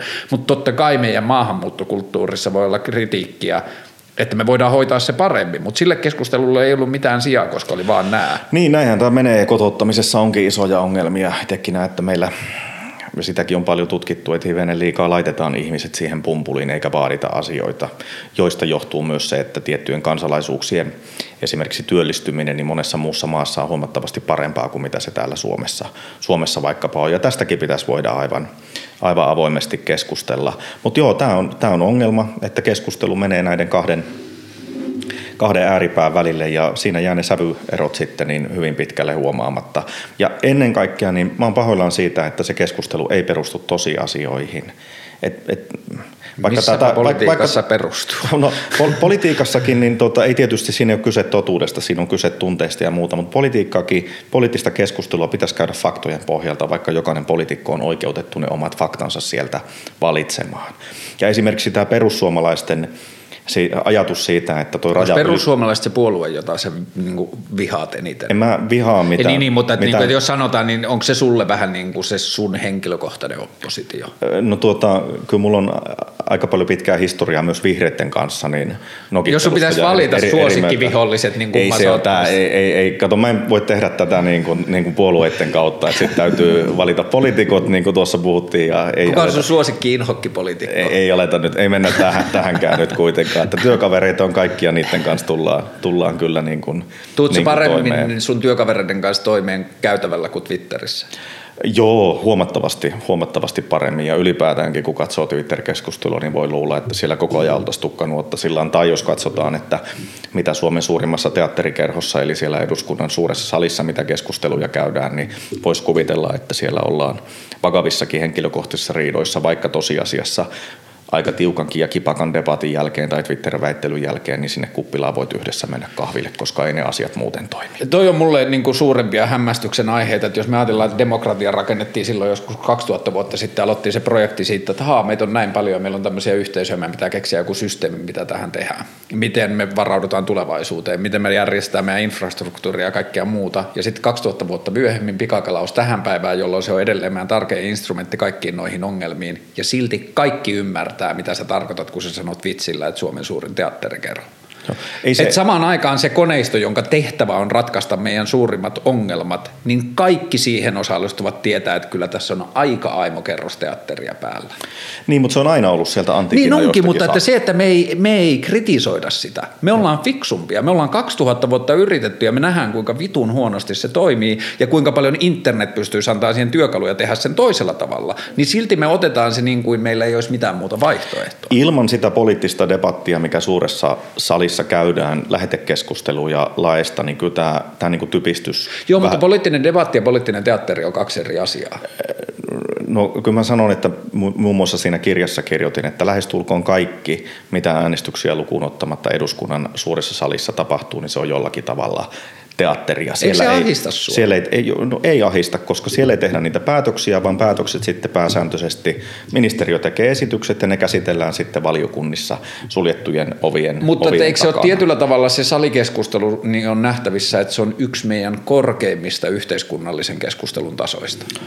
Joo, siis totta kai, ja, ja siinä on myös tiettyä arvokkuutta, siis monellakin. monellakin välillä on monellakin, monellakin, monellakin, monellakin tapaa. No välillä on tietysti, tietysti niin tietysti sekin kaukana. Mitenhän tämän nyt pukisi sanoiksi? Se on vain parlamentaarisessa järjestelmissä, niin en, en tiedä, että onko meillä vaihtoehtoa sille, että tuollainen foorumi, että sitä ei esimerkiksi eikö olisi. Eikö pitäisi tutkia sitä enemmän? Tai eikö meidän pitäisi sanotaan lähteä alkuun siitä, että me myönnettäisiin, että siinä on vakavia ongelmia? Niin, mutta onko siinä niin vakavia ongelmia, että jos tämä parlamentaarinen keskustelu suuresta salista esimerkiksi poistettaisiin, niin muodostusko meille sitten sitä kautta jonkun tyyppinen erilainen hallinnollinen klikki, joka, joka asioita päättää, tai että meillä olisi tuommoista suoraa ja avointa foorumia, missä näitä omia poliittisia ajatuksia, jotka voi välillä olla niillä valikoiduillakin faktoilla höystettyjä, niin me voidaan esittää kansalle ja voidaan esittää medialle.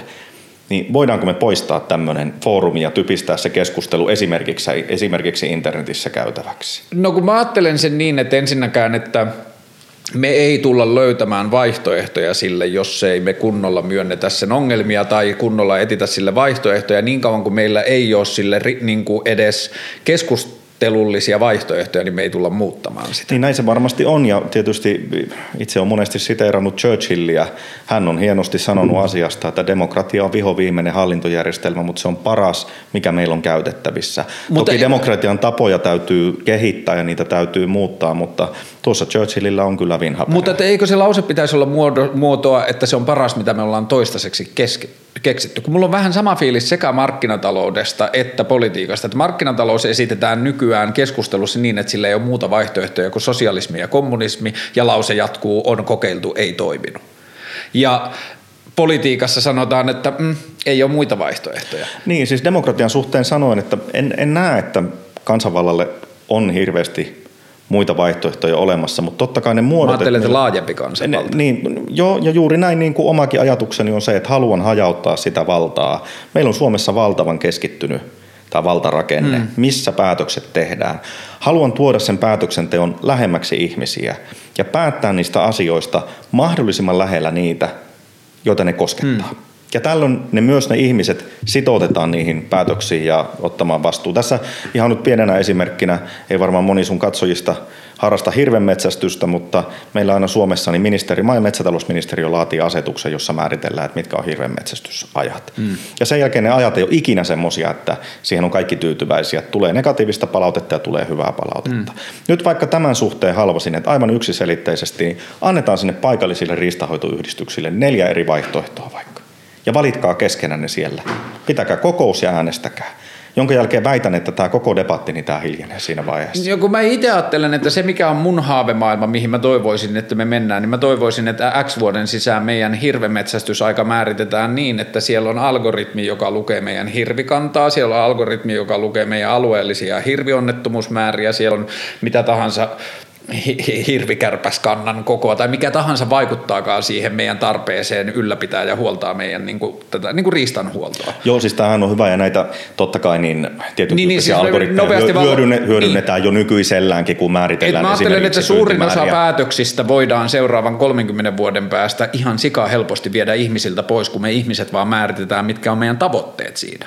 Et jos esimerkiksi hirvenmetsästyksen periaatteisiin laitetaan se, että me halutaan löytää ideaalitilanne tilanne, jossa meillä on hyvä komea hirvikanta, meillä on kaunis eläin Suomessa ja sen niin kuin olemassaolo, tai me niin kuin, mahdollisimman vähän sörkitään luontoa mielemme mukaiseksi, mutta sitten kun me ollaan todettu, että meillä on nämä kaupungit ja meillä on nämä niin kuin infrat ja liikkumisväylät niissä välissä, niin meidän pitää vähän pitää huolta, että, niin kuin, että se pysyy jotenkin näin, niin kunhan ihminen määrittää ne meidän tavoitteet, niin koneet voi tehdä päätökset.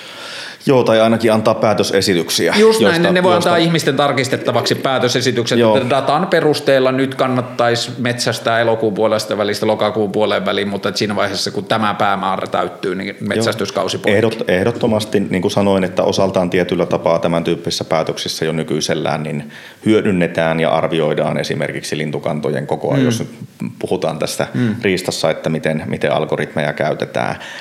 Öö, joo, on, on järkevä ajatus ja tämmöistä tekniikkaa, teknologiaa, niin sitä täytyy hyödyntää päätöksenteossa. Ja, ja, kun ja jos esimerkiksi ajatellaan just vaikka johonkin hirvemetsästyskauteen liittyvää niin kuin päätösprosessiketjua, mikä siihen liittyy nyt, ja sitten kun vertaa sitä siihen, mihin kaikkeen se voi mennä, niin mitä enemmän tuota käy yksittäisten asioiden kautta läpi, niin sitä enemmän mulle tämä nykyinen demokraattinen järjestelmä on pitkällä juoksulla muuttunut tarpeettomammaksi ja tarpeettomammaksi.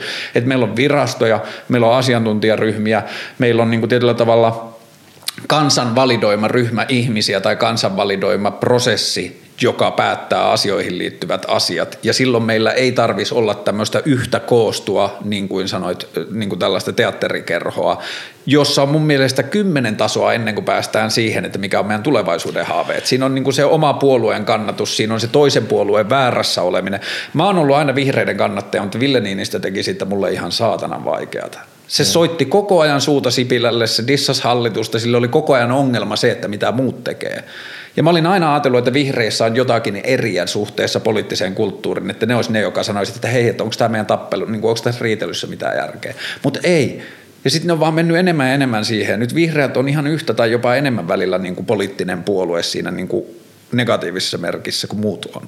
Niin, tällähän vihreiden kannatus pitkälle Niinistön räksyttämisellä tehtiin. Niin, ja sitten Edellisessä. sitä vihreiden sisällä perustellaan, että kato, nyt Niinistö kasvatti mm. kannatusta, mutta mitä se tekee maailmalle, että se synnytti vihollisia niin paljon niin, ympärille mutta, samaan aikaan. Mutta niin kuin tuossa alussa puhuttiin, että konflikteista ja vastakkainasettelusta, niin tämä monesti erää ja sillä perusteella niin ihmiset näitä omia äänestyspäätöksiään sitten harkitsee. Mutta sä Täytyy, siitä myös.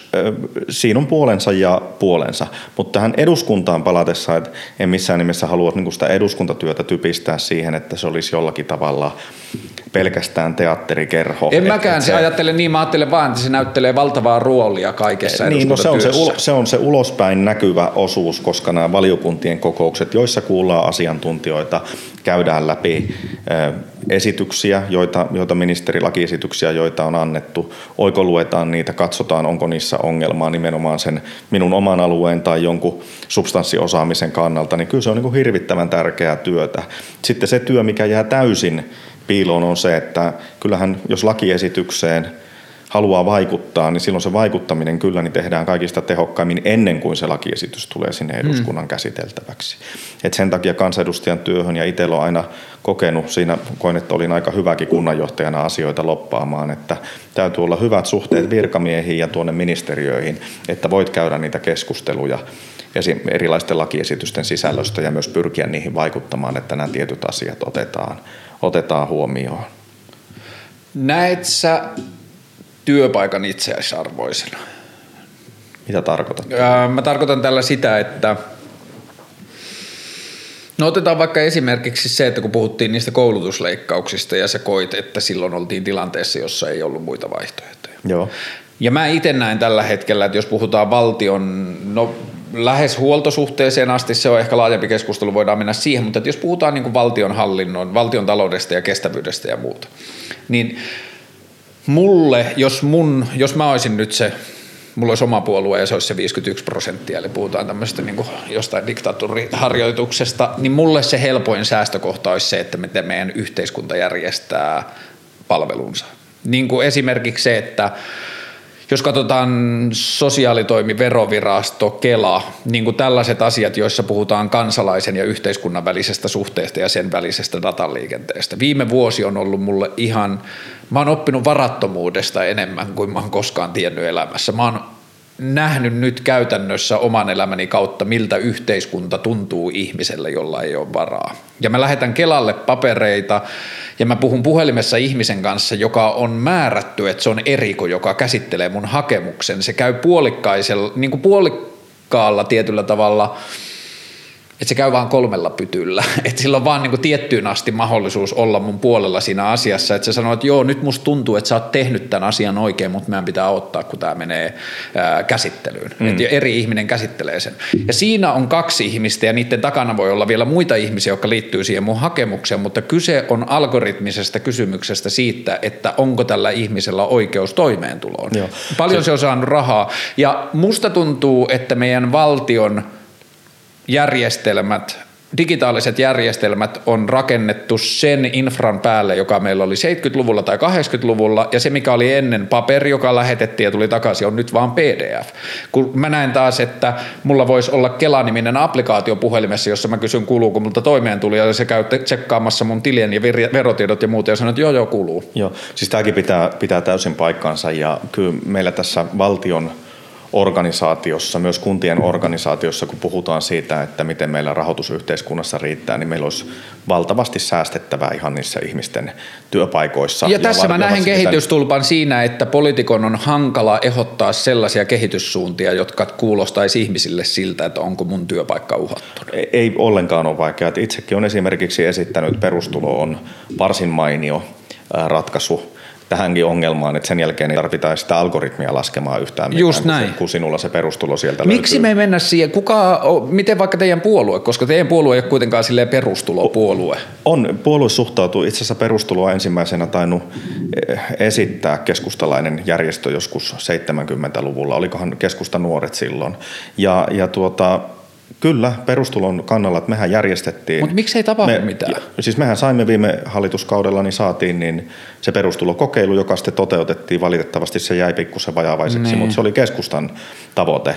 Nyt ei valitettavasti saatu hallitusohjelmaan joka Kuka sitä vastusti? No kyllä SDP niin ei näe, että, että tuota perustuloa tarvittaisiin. Wow. Tähän ja siis mulle se outo juttu politiikassa on, että kun me puhutaan esimerkiksi perustulossa, niin me puhutaan sen jakotavasta, me puhutaan sen määristä, me puhutaan miten se ver- vertautuu kansalaiseläkkeeseen ja kaikkea muuta, mm. kun se keskustelutaso, mitä mä odottaisin poliittiselta järjestelmältä on se, että mitkä on turvattomuudessa ja huomisen pelossa toimivan ihmisen toimintaedellytykset, mitkä on sen ihmisen toimintaedellytykset, jolle yhteiskunta sanoo, että älä huoli huomisesta, mieti mitä sä haluat tehdä. Niin. Ja se niin kuin filosofinen taso siitä, että mikä on yhteiskunnan ja kansalaisen välinen suhde. Koska meillä ei ole edes hirveän pitkää historiaa siitä, että meillä olisi tekniset ja taloudelliset resurssit tarjota se kaikille, mutta meillä ei ole ikinä ollut vastaavaa tilannetta kuin nyt. Että se raha, mikä menee sosiaaliturvajärjestelmään nyt ja siihen, että tarkistetaan kusetta, yrittääkö kansalainen kusettaa ja muuta, niin sillä rahalla mun käsityksen mukaan tuotettaisiin aika hyvää perustuloa ja suoraan. Kyllä, niin tuotettaisiin ja juuri tämän takia perustulo tulisi ottaa mahdollisimman nopeasti käyttöön, koska me katsotaan katsotaan ikärakennetta, mitä esimerkiksi tuolla kansaneläkelaitoksella tällä hetkellä töissä on, niin nämä muutokset voitaisiin toteuttaa sen niin sanotun luonnollisen poistuman kautta niin hyvin helposti. Ja sitten, Jolloin myöskään kukaan ihminen ei joudu siihen tilanteeseen, että hän niin kuin putoaa itse sen, sen perustulon päälle täysin, täysin tyhjälle vanhalla iällä, vaan valtio kykenee silti huolehtii omistaan. Kun se mikä mulle on ollut esimerkiksi keskustapuolueen kohdalla suurin ongelma, ei ongelma, vaan niin kuin asia, jota mä en ole ymmärtänyt, on se, että – mun mielestä turkistarhaukseen kuuluu aiheellista kritiikkiä. Mä en ole ihan varma, onko sille, niin kuin, kannattaako meidän ylläpitää turkistarhausta tuollaisenaan. Niin turkis on ollut tarpeellinen ja hyvä pukeutumisvaate monta sataa vuotta, mutta mä en ole ihan varma, tarvitaanko me semmoista teollisuutta enää, jossa ihmisiä tungetaan pikkupohjaisiin tai niin kuin reikäpohjaisiin häkkeihin tai mitä ikinä. Mutta että sama liittyen maatalouteen, että, niin kuin, että meillä ei voi luultavasti olla jatkossa niin paljon lehmiä kuin meillä on nyt.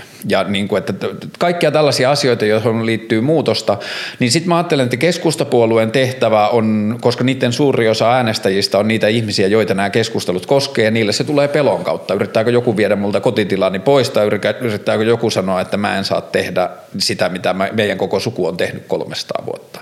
Niin se, mikä mulle on ollut keskustapuolueessa jotenkin hämmentävää, on ollut se, että miksi keskustapuolue ei ole puhunut aktiivisesti siitä, että nämä ryhmät olisi ne, joille perustulo tuotetaan ensimmäisenä. Ne alat, johon kohdistuu muutospaineita, niin niiden sosiaali- ja niin kuin, tai tietyllä tavalla valtionhallinnon virkamieskoneisto tai siellä niin kuin se varsinkin se niin kuin iso niin kuin tietyllä tavalla tuota, tuottava polvi, joka ottaa ihmisiä vastaan kassoille ja muuta. Nämä ihmiset ja sitten tietyllä tavalla sanotaan vaikka joku turveteollisuus siltä osin, kun se, siihen kohdistuu kriittistä keskustelua tai kaivosteollisuus tai maatalous tai turkistarhaus tai muu, niin mä oon koko ajan kaivannut sitä, että keskusta ottaisi sen puheeksi, että hei, että turvataan näille ensin turva, että me voidaan edes keskustella näistä asioista. Ja no, silloin musta tuntuu, että keskusta niin kuin toiminnassa, ja siksi mä kysyin sulta, että onko sulle työpaikka itseisarvo tai työllistäminen tai se, että on työpaikka olemassa itseisarvo, koska musta tuntuu, että poliittisessa keskustelussa se on. Se, että keskustapuolue voi luvata sille ihmiselle, että älä huolo, mä taistelen sen puolesta, että sulla on työpaikka, sen sijaan, että sä sanoisit, että mä taistelen sen puolesta, että sulla ei ole hätä, vaikka sulla ei olisi työpaikkaa.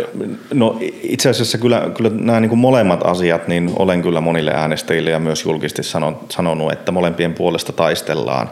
Kotimaista maataloutta puolustan kyllä viimeiseen saakka henkeä ja vereen. Myös ja pääluvullisesti, kuinka paljon se työllistää itse, ihmisiä. Itse asiassa mä näen, että meillä, niin kuin puhuttiin siinä alussa, että kun naudanlihan kysyntää tulee kuitenkin olemaan, niin meillä voi jossain vaiheessa olla se pääluku tässä maassa suurempi, koska täällä sitä Aa, että me pystytään hoitamaan sitä paremmin kuin muut, että jos liha, lihaa syödään, niin me pidettäisiin itsellä sitä lihaa. Juuri, juuri tällä tavalla, että meillä pystytään tuottamaan eettisemmin, ekologisemmin, paremmin päästöjen kannalta ja myös se, että kun meillä ei sitä vesipulaa ole, joka on todella iso ongelma monissa mm. maissa, jossa naudanlihaa tuotetaan, koska se vie, vie paljon vesivaroja. Mä, niin uskon, se, niin kuin, että mä uskon tohon ajatukseen ja mulle se ristiriita tulee siinä, että jos me katsotaan isoa kuvaa, meidän on pakko saada lihansyöntiä ää, vähennettyä, niin silloin ton keskustelun aika ei ole vähän niin kuin vielä, koska silloin meidän kulttuurissa, me, jos me panostetaan siihen keskusteluun, että joo joo, Suomi on hyvä ympäristö, missä kannattaa tehdä liha, lihateollisuutta, niin silloin me skipataan se koko lihan liittyvä kriittinen keskustelu, jos me puolustetaan sitä. Joo, ei, ei siis missään nimessä mun mielestä tule sitä skipata, vaan juuri tämän takia itsekin on korostanut, että ja yksi viime kauden suurimpia juttuja voi kuulostaa pieneltä, minkä sain omalla, omalla toimenpidealoitteella läpi, oli se, että meillä on kaupassa nyt esimerkiksi lihajalosteissakin alkuperämerkinnät. Hmm. Että kuluttaja pystyy katsomaan, että onko se eettisesti ja mahdollisimman eettisesti ja hmm. ekologisesti hmm. tuotettua se liha, kun hän tietää, että syökö hän nyt leikkelettä brasilialaisesta vai, vai suomalaisesta niin. naudasta. Ja, ja tota, et, et tätä on koko ajan korostanut ja sitä, että niin kuin tästä tuontilihasta kannattaisi pyrkiä nyt kokonaan. Tehdään se vähentäminen sitä kautta. Me saadaan silloin pudotettua noin 20 prosenttia tätä meidän kokonaiskulutusta tässä lihassa, kun meillä tuontilihan käyttö jäisi kokonaan pois. Mitä ja työkaluja se, sä näet siihen, koska mä itse ajattelen, että me ei tulla vähentämään tuontilihan myymistä tai tuontilihan showta niin kauan kuin koolle tai SL se on kannattavaa liiketoimintaa. Se, siis se vähenee nyt juuri näiden alkuperämerkintöjen kautta. Okei, okay, että, ja niin kuin, että nyt, asiakkaat jättää kyllä, hyllyyn se, missä nythän, ei nythän, ole. Nythän tämä, tämä laajeni myös ravintoloihin. Kaikki ravintolat, jotka on käyttänyt tähän saakka suomalaista lihaa, niin ne kyllä ilmoittaa sen mielellään, mm. koska on katsottu, että se kotimaisuus on valintaperuste jopa noin 80 prosentille asiakkaista. Merkityksellinen. Merkityksellinen valintaperuste. Ja se on noloa sille ravintolalle, kun hän joutuu kirjoittamaan sinne, että nyt meillä on tämä nauta vokki täällä näin, tämä on prassinautaa, ja sitten meillä on tätä broileria, joka on Taimaasta. Ja Itse isolla, asiassa isolla... mä kävin nyt viime viikolla yhdessä kalliolaisessa semmoisessa tailuukussa, niin siinä oli listattu, että Nauta Suomi porsas jostain muualta, kana jostain muualta. Mm. Ja se oli siinä niin kuin kassalla. Joo, ja se, se pitää olla, se on se laki, laki nyt, että tämä laajennettiin, tämä aloite koskettamaan myös ravintoa. Kuinka paljon halvemmalla saadaan myytyä, tämä ei välttämättä ole asioita, jos tiedät, mutta tiedätkö, että kuinka paljon halvemmalla saadaan myytyä joku prassinauta tuolta meidän... Valitettavasti saadaan paljon halvemmalla. Ja kuinka pää... paljon pinnoissa suunnilleen? Se voi olla se ero jopa niin kuin 3-40 prosenttia. Okei. Okay vähän riippuu, että, että minkälaista erää on ostettu ja mistä. Sama koskee niin kuin sitä taimaalaista broileria ja, ja, ja tota, jotakin tanskalaista tai puolalaista possua. Et, että niin, ne erot on merkittäviä. Tanskalainen possu voi olla jo aika järkevää verrattuna Suomen no, possuun vai jo? Jos haluaa, että, että tuota, eläimet eivät voi yhtä hyvin kuin Suomessa ja niiltä on saparot, Et niiden saparot teollisuus leikattu, on mennyt pidemmälle. Niin, saparot niin... leikattu muuta, niin sitten voidaan katsoa, että mahdollisesti saattaa olla järkevää se tanskalainen possu. Toisaalta myös sitten antibioottien käyttö on siellä niin kuin aivan eri tasolla kuin mitä se Suomessa on, joka tarkoittaa sitä, että meille tulee näitä, näitä tauteja ja, ja, ja tulee helpommin niin kuin resistenttejä kantoja, kun eläimiä ruokitaan noin niin kuin huvin vuoksi myös antibiooteilla. Ähm, Mä en tiedä, mistä tämä tuli mieleen, mutta tämä on niinku yksi asia, joka mulle liittyy politiikkaan tosi paljon. Mulla on semmoinen ongelma politiikan kanssa Suomessa, että me verrataan meidän tilannetta monissa asioissa joko menneeseen – että me sanotaan, että me ollaan tultu hirveästi eteenpäin 80-luvulta tai 90-luvulta, tai me verrataan muihin maihin ja sanotaan, että vertaa Puolaan, meidän tilanne on tosi hyvin, kun mun mielestä oikea mittari pitäisi olla se potentiaali. Kuinka lähellä me ollaan sitä parasta mahdollista vaihtoehtoa, mikä me voidaan kuvitella. Joo, siis tämäkin on totta ja, ja tätäkin keskustelua pitäisi käydä ja myös niin kuin kaikilla tuotantoaloilla täytyisi olla se oma visio, että mitä kohti ollaan, ollaan menossa. Ja esimerkiksi koulutuksessa mä näen sen ongelman mm. tällä hetkellä niin, että – mun lapsella kävi tosi hyvät säkä kolmosluokasta kutoseen, sille sattui opettaja, joka oli ottanut henkilökohtaiseksi tehtäväkseen kutsua, niin kuin tutkia, että mistä tässä koulutuksessa on oikein kysymys. Niillä ei ollut oppitunteja ollenkaan, niillä oli läppärit lapsilla ja niillä oli tehtävät, joita, niin kuin aiheet tai asiat, joita lapsen piti oppia viikon aikana. Se, miten se lapsi oppi sen, oli lapselle tosi paljon niin kuin itselle vastuussa. Että jos se piti opiskella jakokulma ja se halusi opiskella se Wikipediasta ja YouTubesta, niin se sai tehdä niin. Opettaja tarjosi samaan aikaan jakokulma työpajaa luokan nurkassa niille, jotka halusivat opiskella sille. Mutta sitten jos se lapsi oppi sen jakokulman ja pystyy opettajalle tos, todistamaan niin kuin jonkun Googlessa olevan lomakkeen kautta, että hän on oppinut jakokulman, niin se saattoi lähteä opiskelemaan vaikka koodausta. Joo. Ja siinä, niin kuin, siinä näkyy, mä niin kuin pääsin näkemään niin läheltä, että mikä on se mahdollisuus, kun yksittäinen ihminen lähtee tutkimaan sitä, mikä on mahdollista. Ja meidän taas poliittisessa keskustelussa, niin me katsotaan vähän niin kuin Exceleitä, me katsotaan mittareita, me katsotaan joko sitä PISA-tulosta tai me katsotaan sitä, että me ollaan päätetty opintosuunnitelmassa, että lapsi lapsille pitää saada istutettua näin paljon historiaan liittyvää asiaa sisään, ja sitten meillä on tässä tämä systeemi, jossa niille tuetetaan se kama sisään, ja sitten tulee tällaiset tulokset. Ja me ollaan niin kuin enemmän kiinnostuneita jotenkin siitä mittauksesta ja tuloksista, kuin siitä tietyllä tavalla potentiaalin etsimisestä. Joo, tietysti mittareitakin tarvitaan aina, että, että kyetään. Mä ajattelen vaan itse sen niin, että mittareiden arvo tulevaisuudessa tulee vähäksi aikaa niin kuin laskemaan, koska meillä, me joudutaan tekemään niin paljon asioita uudella tavalla, että ne on ensikertoja ja muuta, että meille vaan, me ei pystytä luomaan mittareita, että ne on niin kuin enemmän just sitä niin kuin periaatteellista, niin kuin inhimillisyysperiaatteen tai jonkun muun niin kuin tulevaisuusperiaatteen mukaan, että meidän on pakko mennä tähän suuntaan, katsotaan miten käy. Joo, varmasti tämmöisiäkin ratkaisuja joudutaan jossakin vaiheessa tekemään ja saatat olla, olla ihan, ihan, ihan oikeassakin. Että tietysti tarkoitus ja, ja niin kuin missä tahansa päätöksenteossa tai toiminnan kehittämisessä, niin pitää olla se joku tavoite, jota kohti mm. mennään. Ja jos sitä tavoitetta ei ole, niin aika vaikeaksihan tämä, tämä tulee. Ja varmasti meillä paljon semmoisia semmoisia toimintoja yhteiskunnassa on, mikä ei ole, varsin, ei ole niin kuin vallan tavoitteellista. Niin, tai se ei ole kestävää. Niin, niin ja se, se tulisi sellaiseksi sitten jollakin tapaa saada.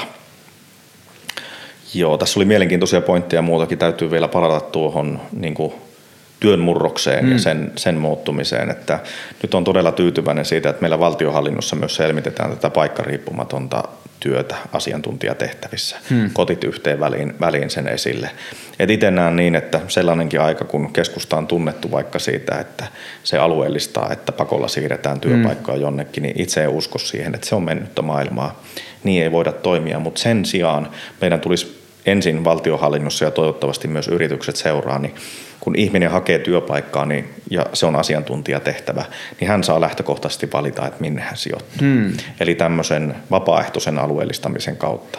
Koska väitän, että paljon olisi varmasti maaseudulta ihmisiä, jotka haluaa tulla pääkaupunkiseudulle, mutta paljon on myös sellaisia ihmisiä pääkaupunkiseudulla, jotka olisi valmiita lähtemään sinne maaseudulle. Joo, tai että on paljon ihmisiä, jotka haluaa tehdä jotain työtä, joka tällä hetkellä tehdään vaikka vaan pääkaupunkiseudulla, Joo. mutta ne haluaisi asua muualla. Kyllä, juuri näin. Ja se koko ajatus siitä, että sitä pitäisi tehdä jossakin, on jo täysin vanhentunut. Kyllä, ehdottomasti se on vanhentunut.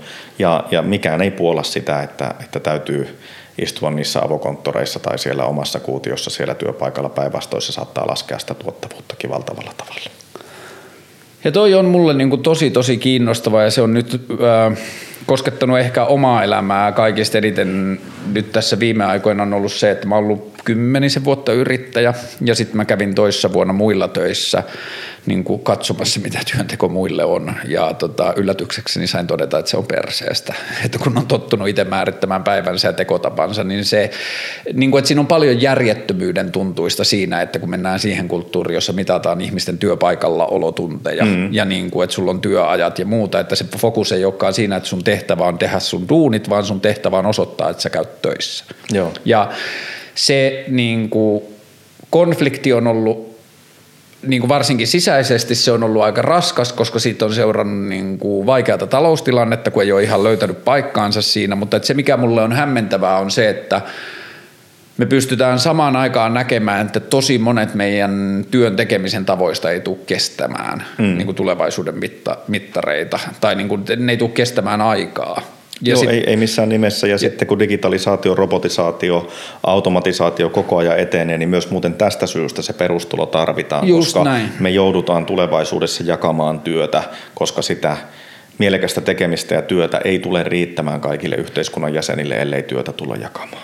Joo, mä itse ajattelen vielä niin, että, että tilanne tulee olemaan toi, jos ei me ton lisäksi anneta ihmisille turvallinen tila etsiä uusia töitä. Mm. Niin kuin, että sitä me ei jotenkin yhteiskunnassa mun mielestä nähdä tällä hetkellä ollenkaan, että me ollaan vaan peloissamme siitä, että mitä työpaikkoja me tullaan menettämään, eikä olla lainkaan niin kuin, että me puhutaan siitä, että mikä työpaikka menetetään, ei siitä, mitä resursseja meille vapautuu uuteen tekemiseen. Joo, näin se on. Meiltä mitä... puuttuu intoa ihan sairaasti siitä tulevaisuudesta, että me nähdään sitä vaan uhkien kautta, eikä sitä, että hei, että niin kuin joku kehruujenni, silloin kun se keksittiin, teollistuminen lähti, niin mitä kaikkea maailmaan syntyi sen jälkeen, mitä ei olisi ikinä voitu kuvitella, että maailmassa voi olla. Joo, mutta tässä, tässäkin ehkä, että kyllä tätä keskustelua koko ajan käydään ja myös haetaan ja, ja myös tiedostetaan ne uudet mahdollisuudet. Esimerkiksi itse näen, että juuri tämä ilmastonmuutos, mistä puhutaan ja kun ihmiset kokee, että se vie jotakin pois minulta ja mm. meiltä, mikäli me aktiivisesti olemme mukana torjumassa ilmastonmuutosta, niin sehän on höpöpuhetta, mm. vaan päinvastoin niin se avaa monenlaisia uusia Sepä mahdollisuuksia. Se, ja tätä pitäisi tuoda paremmin myös esille. Kyllä me politiikassa yritetään monesti, että mitä tulee, mutta tässä me palataan taas siihen mediaympäristöön, mikä on seksikkäämpää kertoa se, että meillä on potentiaalia, hei, että toivoa tulevaisuudesta ja näin, mm. vai, vai todeta, että nyt näin ja näin paljon työpaikkoja menetetään, mikäli tällä ja tällä tavalla toimitaan. Mutta tai, sinne... tai että bensapumpulla niin hinta saattaa nousta nyt 6,5 senttiä. Joo, ja eikä se mun mielestä ole pelkästään se, että mikä on seksikkäämpää, vaan myös se, että poliittisessa kehikossa musta tuntuu, että saavutettujen etujen puolustaminen on aika hyvä argumentti äänestäjän houkuttelemiseen. Joo, siis on, totta kai on näinkin, ja sitäkin täytyy tietysti tehdä tehdä, mutta kyllä täytyy samalla aktiivisesti olla niin kuin valmis uudistumaan. Ei kun nimenomaan, myös. siis mä tarkoitan mm. sitä, että politiikka on sen vankina, että politiikon tehtävä on mennä sinne Salon torille houkuttelemaan ihmisiltä ääniä, niin sen tehtävä on kertoa siitä, että älkää peliätkö, minä taistelen sen puolesta, että elämänne pysyisi ennallaan tai puolue. Jos puolue puhuu, niin puolue puhuu suomalaisille, että me luvataan, että teillä on töitä, me luvataan pitää huolta siitä, vaikka se ei olisi täysin niin kuin todennettavissa enää, että hetkinen, että nyt kun mä puhun teille Kainuun ihmiset, niin voi olla, että tässä on itse asiassa tulee nyt lähiaikoina asioita, jotka saattaa vaikuttaa siihen työllisyystilanteeseen, mutta mun on kannattavempaa sanoa tässä vaalitilanteessa tai yleisessä laajemmassa keskustelussa, että minä taistelen teidän työpaikkojenne puolesta. Niin, se on hyvä periaate ehkä politiikassa, mikä itseäkin ohjaa, että, että siis kertokaa totuus, mutta rohkaiskaa. Ja kyllä täytyy myös sanoa, että silloin jos muutoksia on tulossa, niin ne täytyy, ainakin itse koen, että mulla on velvollisuus mahdollisuus siihen, että kommunikoin ne myös ihmisille avoimesti. Että, eh, Mutta esimerkiksi siinä kohtaa mä vähän kritisoin, tai niin kuin en mä kritisoi sua, mä kritisoin sitä keskustelua, mitä mä näen susta, sulta julkisesti, kun mun mielestä on nähtävissä, että me ei voida kymmenen vuoden päästä olla tilanteessa, jossa me syödään viisi tai kuusi tai seitsemän kertaa jauhelihaa viikossa. Ja silloin se, että jos sä sanot, että hashtag lihanpaluu tai hashtag vitun vegaanit niin kuin kärjistettynä, niin, niin se, ei, se ei tunnu musta rehelliseltä, kun musta tuntuu, että sä oot fiksumpi jäbä siihen, että sä tiedät, että lihan todellisuus ei ihan samanlaisena pysy jatkossa kuin se on ollut tähän asti. Niin, siis niin kuin mä taas palaan siihen, että globaalilla tasolla se ei pysy, mutta Suomessa sillä lihalla tulee olemaan edelleen merkittävä rooli suomalaisten ruokapöydissä. Joo, mutta koska... eikö se tule vaikuttamaan koko ihmiseläimen käsitykseen siitä, että mistä meidän ravinto koostuu, että se niin kuin kasvikset ja muu tulee näyttelemään meidän niin kuin silleen koko ihmiseläimen ruokavaliosta isompaa roolia kuin mitä liha nyt näyttelee. Siis, siis varmastikin ja tietysti niin eri puolilla maailmaa syödään eri tavalla. Mm. Liha monissa paikoissa syödään paljon kasvispainotteisemmin ja nyt lihankulutuksen valtava lisääntyminen johtuu siitä ennen kaikkea, että kehittyvissä maissa niin se on liitetty elintasoon ja mm, siellä, on, mm, siellä on mm. se kysyntä Joka on meidän syy ja sen, tavalla. Ja, ja, joo, ja sen, sen jälkeen niin sitä lihaa tuotetaan hyvin epäeettisillä ja huonoilla menetelmillä. Mm. Mutta sen sijaan Suomi, tämmöinen kylmä pohjoinen maa, jossa on metsästäjäkeräilijät ensin elänyt ja meillä on tuolla pohjoisessakin tuo lumipeite ja nurmiviljelylle ei löydy sitä korvaajaa, niin se liha tulee oleen mun näkemyksen mukaan niin merkittävässä osassa tässä suomalaisessa ruokakulttuurissa myös tulevaisuudessa. Niin kun, sillä, on, sillä on monia perusteita, mutta samaan aikaan sitten täytyy sanoa, että, että mentäisiin ennemmin tähän tähän vähemmän, mutta parempaa filosofiaa ja ennen kaikkea niin, että tiedetään, mistä se meidän liha tulee. Mielellään suoraan tuottajilta, jos kaupasta sitten hankitaan sitä kotimaista ja jätetään se ulkolainen liha, joka on suhteessa suomalaisen paljon huonompi valinta, niin pois. Kun mä näen siinä vähän niin kuin semmoisen tietyllä tavalla poliittisen potentiaalin, jota mä koen ulkopuolelta seura- seuraavana, että niin kuin esimerkiksi sä et käytä ihan loppuun asti, on se, että sä oot vähän niin kuin ostanut sen porukan luottamuksen jo. Sä oot Lapin jätkeä ja tietyllä tavalla sä oot maaseudun puolustaja ja sä niin kuin osallistut siihen laajempaan keskusteluun, niin mä ajattelen, että sun ääni olisi yksi arvokkaimmista, joka pystyisi sanomaan sen, että silti tämä, miten me tehdään nyt, vaatii vähän tarkastelua. Koska jos me ajatellaan vaikka just näitä kehittyviä maita tai vaikka jotain Afrikkaa tai jotain muita niin kuin kau- kauko-Aasian maita, jossa nyt elämäntaso, niin mehän ollaan luotu niille se kulttuuri siitä, että mikä on vaikka vaurastumisen merkki. Että se on se marmoripihvi tai se on niin kuin se meininki, niin kuin, että me ollaan oltu me länkkärit ollaan oltu iso osa sitä, mikä, mitä pidetään arvokkana ja mihin se raha purkautuu. Ja nyt me nähdään se ongelma siinä, että siellä on yhtäkkiä miljardia ihmistä, jolla on yhtäkkiä enemmän rahaa ja sitten ne sanoo, että mäkin haluan pihviä. Niin silloin mä ajattelen, että meidän tulee osallistua siihen keskusteluun myös ja vähän niin kuin myöntää omia virheitä, että sori me mentiin liian pitkälle tämän kanssa, että me ei pysähdytty miettimään, että kattokaa miltä maapallo näyttää nyt, kattokaa miltä maapallon lukemat näyttää tulevaisuudessa, että meidän on kaikkien pakko korjata tätä käytö, niin kuin käytöstämme. Ja silloin ihan sama, vaikka mennään sinne posiolle tasolle asti, jossa on se jukkis, jolla on maatila ja se ei tee pahaa kellekään ja sille, jokaisella lehmällä on nimi ja se pitää huolta niistä ja niin kuin, että se kohtautuu niitä kunnioittavasti, niin silti meidän on pakko ehkä pystyä sitä niin kuin laajempaa kulttuuria sen ympärillä kritisoimaan. Niin, mä en tiedä, onko siinä Jukiksen toiminnassa, kun hän siellä hiilensitojana toimii niillä nurmipelloillaan ja myös aktiivisesti metsää hoitaa, ja hänellä on siinä lypsykarjatila, jossa koko ajan tehdään semmoisia toimenpiteitä, ne on tullut robottinavetat, eläimet voi hyvin, ne on siellä avoimessa, avoimessa vapaasti liikkuvat pihatossa ja, ja sen jälkeen niin hänellä on tavoite, hän on valion tuottaja, niin hänellä on tavoite, että 2030 mennessä niin tämä hänen tila tuottaa täysin hiilineutraalia maitoa. Jonka Kuinka kaukana maatila on tällä hetkellä niin kuin hiilineutraalisti? Tämä riippuu niin hirveästi niistä maatiloista, että tästä on paljon Kuinka lähelle se pystytään tekemään, jos se jotain kyllä maanviljelijää kiinnostaa? No, no, jos valio tämmöisen tavoitteen on asettanut, niin kyllä mä uskon, että siihen tavoitteeseen on mahdollista päästä. Ja näen, että se on kunnianhimoinen suunnitelma, mutta siihen kyetään – kyetään pääsemään. Mutta eikö Mut esimerkiksi et, maidon kulttuuri ole semmoinen, jota me voidaan kritisoida vähän tulevaisuudessa, että se vähän niin kuin opetettiin meille, että maitoa pitää juoda, mutta eihän me oikeasti pidä. Niin no sitten taas, että oikeasti, että mitä, mitä meidän pitää, että kyllähän me tietysti saadaan kaikki, kaikki vitamiinit, hivenaineet ja ravinteet, niin vaikka vitamiinipillereistä ja sen jälkeen keksitään, että minkä tyyppistä puuroa tässä sitten syödään, niin. mutta välttämättä sekä elämä ei sitten kovin mukavaa ole. Niin kuin mä näen vaan, että, niin kuin, että siihen maitoon liittyy kuitenkin esimerkiksi sitä metaanipäästöä niin paljon ja sitten me oltiin niin innoissaan siitä, että meillä on tämmöinen kuin suomalainen kuin maito ja meillä on tämä valio ja kaikki muuta ja sitten tehtiin, joka tuntuu musta tosi kreisiltä, että ala-asteella pakotettiin ottaa se kaksi lasia maitoa.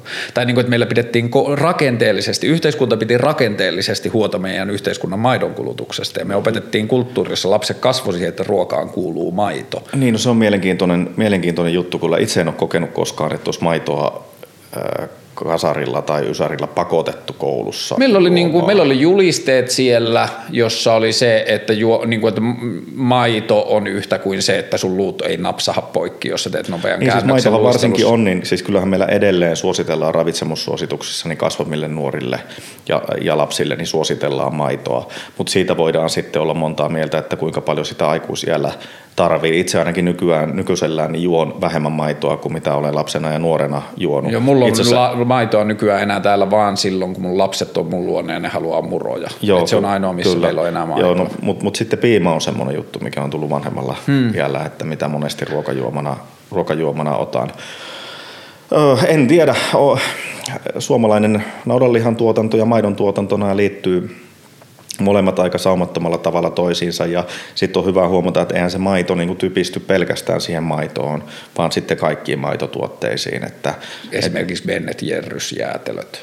No ne on, ne on aika nästejä, niin, nästejä, mutta herkullisia. jäätelöitä. Tota, joo, ja, ja ei, ei kotimaisuusaste ei ole kovin Ei, kovin, mutta kovin noista vegaanijäätelöistä on nyt näissä. alkanut tulla mun mielestä positiivisia yllätyksiä. Okay. mä oon niin silleen kasvanut just Pohjois-Suomessa, kasvanut lihaa ja maitoa ja kaikkea muuta ja sitten niin kuin, Mä ostan kyllä ton sun ajatuksen siitä, että Suomi voi, että jos lihalle jää jonkunlainen todellisuus, niin mä ajattelen, että jos Suomi oikeasti kunnioittaa sitä kokonaisajatusta eläimistä ja luonnosta ja kaikesta muusta, niin Suomi voi jollakin tavalla perustella sitä roolia maatalouden ylläpitäjänä, että hei, te, antakaa me hoidetaan tämä Pohjois-Eurooppa, että me tehdään paremmin kuin muut.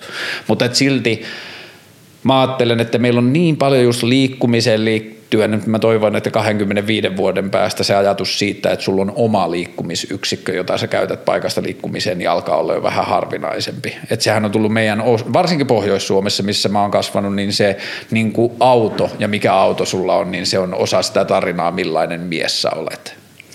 Niin, tai millainen nainen olet. Totta, Joo, mutta et enemmän vielä miehiin. Totta kai, no isompi tarina on tietysti se moottorikelkka monesti kuin se Niin, kuin kun se, mennään kuin se niin kuin tämä, että sulla on yksi Mutta mut kyllä, kyllä kuitenkin näen, näen tosiaan, että kyllä meillä niin kuin näitä omia henkilökohtaisia liikkumisyksiköitä niin tullaan varsinkin harva asutulla maaseudulla myös tulevaisuudessa Mutta me ei tarvitsemaan. välttämättä ehkä omisteta niitä niin paljon, että se Sekin voi olla myös voi olla- ryhmäomistuksessa. Kyllä, ja, ja onhan me nyt uusiin omistamisen muotoihinkin, että kyllähän liisauskulttuuri on vaikka niin kuin koko maassa. Joo, ja sitten jos jossakin vaiheessa, kun ei olla enää kaukana siitä, että se auto osaa liikkua itsekseen, niin jos se tietää, että Suome, Suomussalmella niin kuin Niskasen perhe tarvii autoa tiistaisin ja tor, torstaisin ja Heikkilät keskiviikkoisia perjantaisin, niin sehän voi yöllä vaihtaa Juu. paikkaa ja mennä pihalle odottamaan. Kyllä, ja sitten se ei ole samalla lailla enää niin kuin identiteetin tai niin kuin jossain tapauksessa munan jatke se auto. Joo, saa nähdä, että päästäänkö tähän. Netissä juuri luin tekniikan maailmasta, että siellä vähän niin kuin pohdittiin, että täysin autonominen auto, niin se voi olla kuitenkin sellainen utopia, että ei, ei ihan hetkeen ole Miksi ole se olisi niin kaukana, koska Tesla pystyy nyt, tai te, niin kuin jotkut jäbät laittoi jo nyt Teslan päälle ja ajoi Jenkeissä niin kuin rannikolta rannikolle Joo, siis sehän on, on, sehän on hurja juttu, mutta, mutta se, että esimerkiksi niin kuin meidän luonnon olosuhteiden takia, että saadaanko kaikki anturit ja muut niin kuin siihen pisteeseen, mm. että varmasti kyetään turvallisuus takaamaan muille tienkäyttäjille ja muille liikkujille niin kaikissa mahdollisissa keliolosuhteissa. Että tätä taisi olla, olikohan Mercedes-Benzin toimitusjohtaja, joka tätä, tätä asiaa siinä artikkelissa Mä kävin viime vuonna epäili. Espoossa firmassa, joka tota, kehittää just sitä auton autonomiaa liittyen lumisiin olosuhteisiin ja siihen, että kun tienlaidat on lumen alla peitossa ja muuta. Ja ne, ne, ne väitti ainakin silloin, että ne on pisimmällä siinä, mitä kukaan kansainvälinen kehittäjä. Joo, siinä on muuten tärkeä juttu kanssa, mikä on Lapin maakunnalle ollut, niin, niin tämä testaamistoiminta arktisissa mm, olosuhteissa, mm, mm, niin mm. valtavasti niin myös tästä kyllä verovaliokuntia- jäällä ja No Inarijärven jäällä ja meillähän on paljon testiratoja ja nyt on mm. myös se yksi autonominen niin sanottu älytiepätkä sieltä, Ai niin sieltä on, joo, Muoniosta joo, joo, joo, Kilpisjärvelle, jolla ne käy testamassa sitä Joo, potentiaalia. kyllä, että, että mitä voidaan, voidaan siellä, siellä tehdä.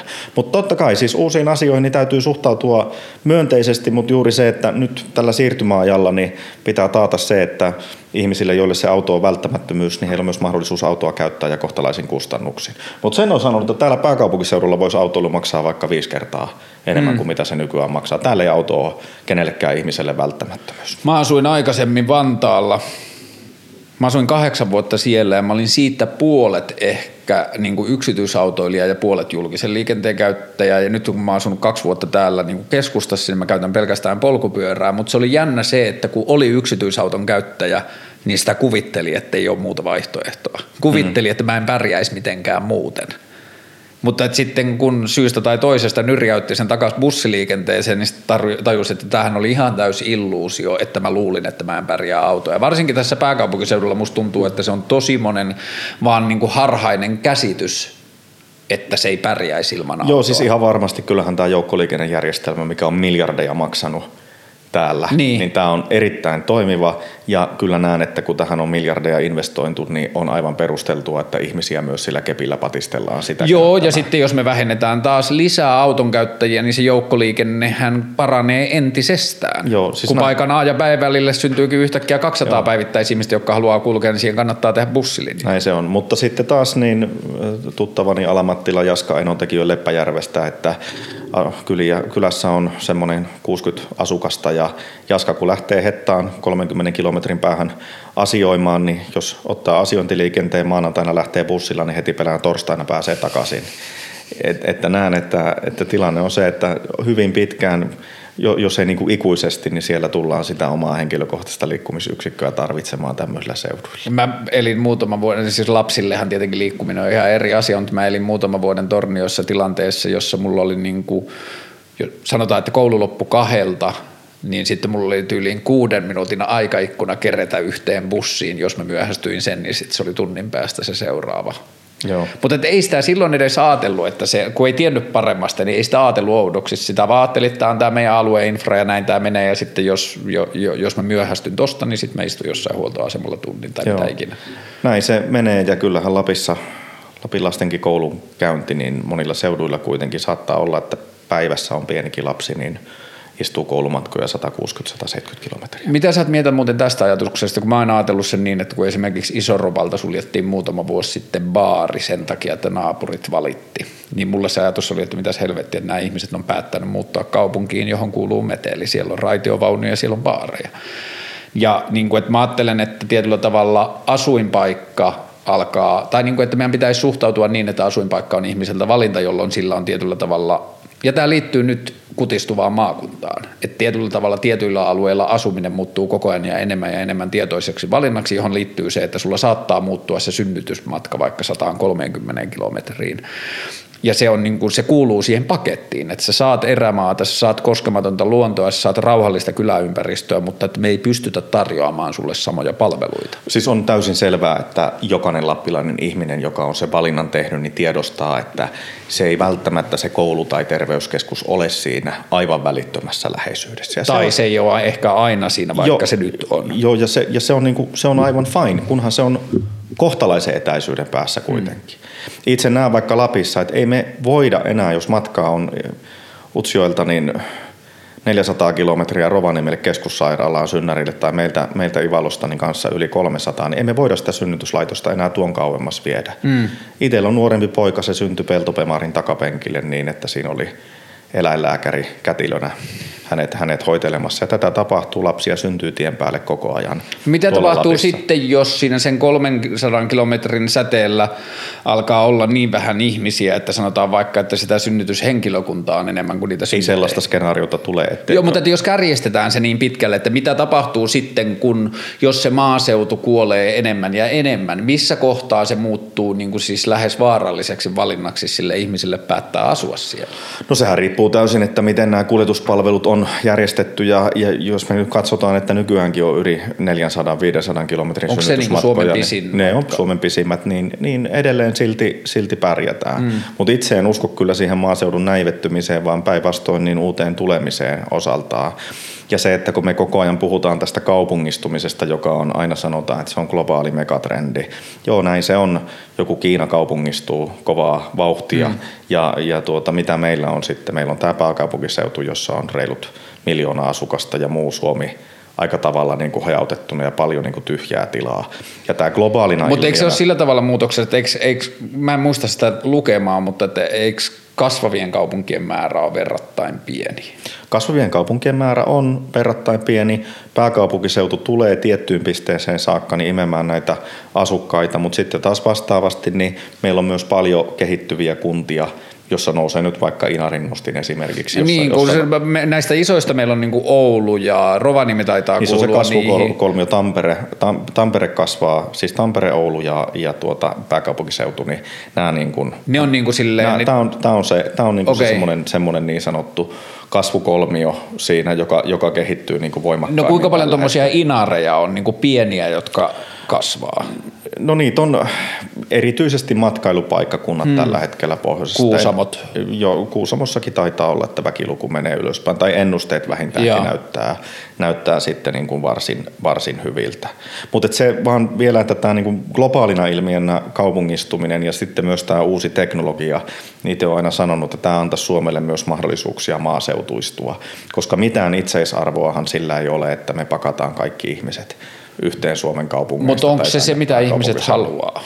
Eh, niin kuin pakkautua tänne. Niin, tai siis mä itse ajattelen, että jos mun vaihtoehdot loppuelämälle on Tornio tai Helsinki, niin se valinta on mulle helppo siksi, että kun täällä mulla on niin paljon vaihtoehtoja siihen, millä... Siis varmasti. Ja varmasti on paljon ihmisiä, jotka haluaa pääkaupunkiseudulla mm. asua, mutta varjo on Niin, tai niitä. keskus... E, e, mulle ehkä se pääkaupunkiseutu ei ole itseisarvo, vaan se, että siellä on niinku sitä elämän varianssia. Niin, mutta se riippuu, että mitä asioita kukin ihminen arvostaa. Mm. Ja tärkeintä olisi tässäkin se, että annetaan ne valinnan mahdollisuudet.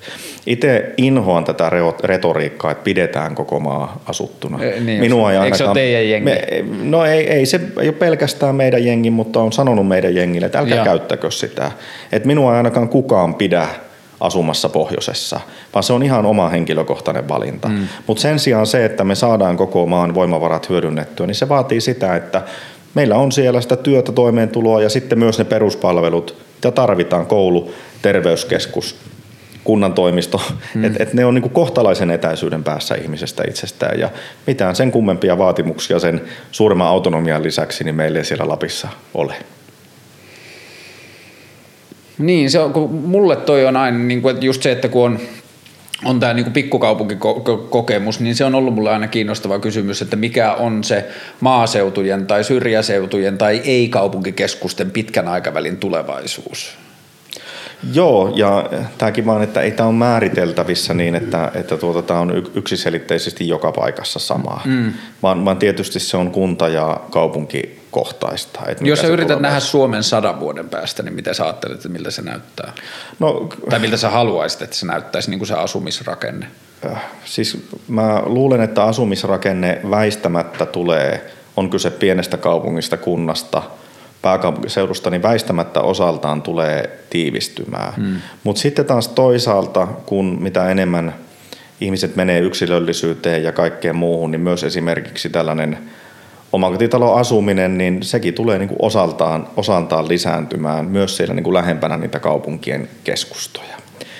Ja sitten kyllä näen, että kyllä meillä niin kuin tuo harva asuttu maaseutu, vaikka siellä tälläkin hetkellä vähän sitä väkeä asuu, niin se tulee olemaan edelleen olemassa, koska muuten näitä meidän raaka-ainevaroja, luonnonvaroja ei myöskään niin kuin maataloutta kyetä sillä järkevimmällä tavalla toteuttamaan ja hyödyntämään niitä, niitä koko maan mm. mahdollisuuksia. Että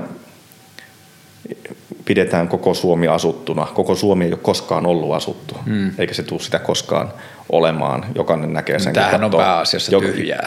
Niin, jokainen, joka katsoo karttaa, niin sen, sen ymmärtää. Ja myös ymmärtää sen, että se niin kuin kaupungistuminen kuitenkin siinä laajassa mittakaavassa Suomessa, niin se on itse asiassa päättynyt silloin 70-80-luvulla.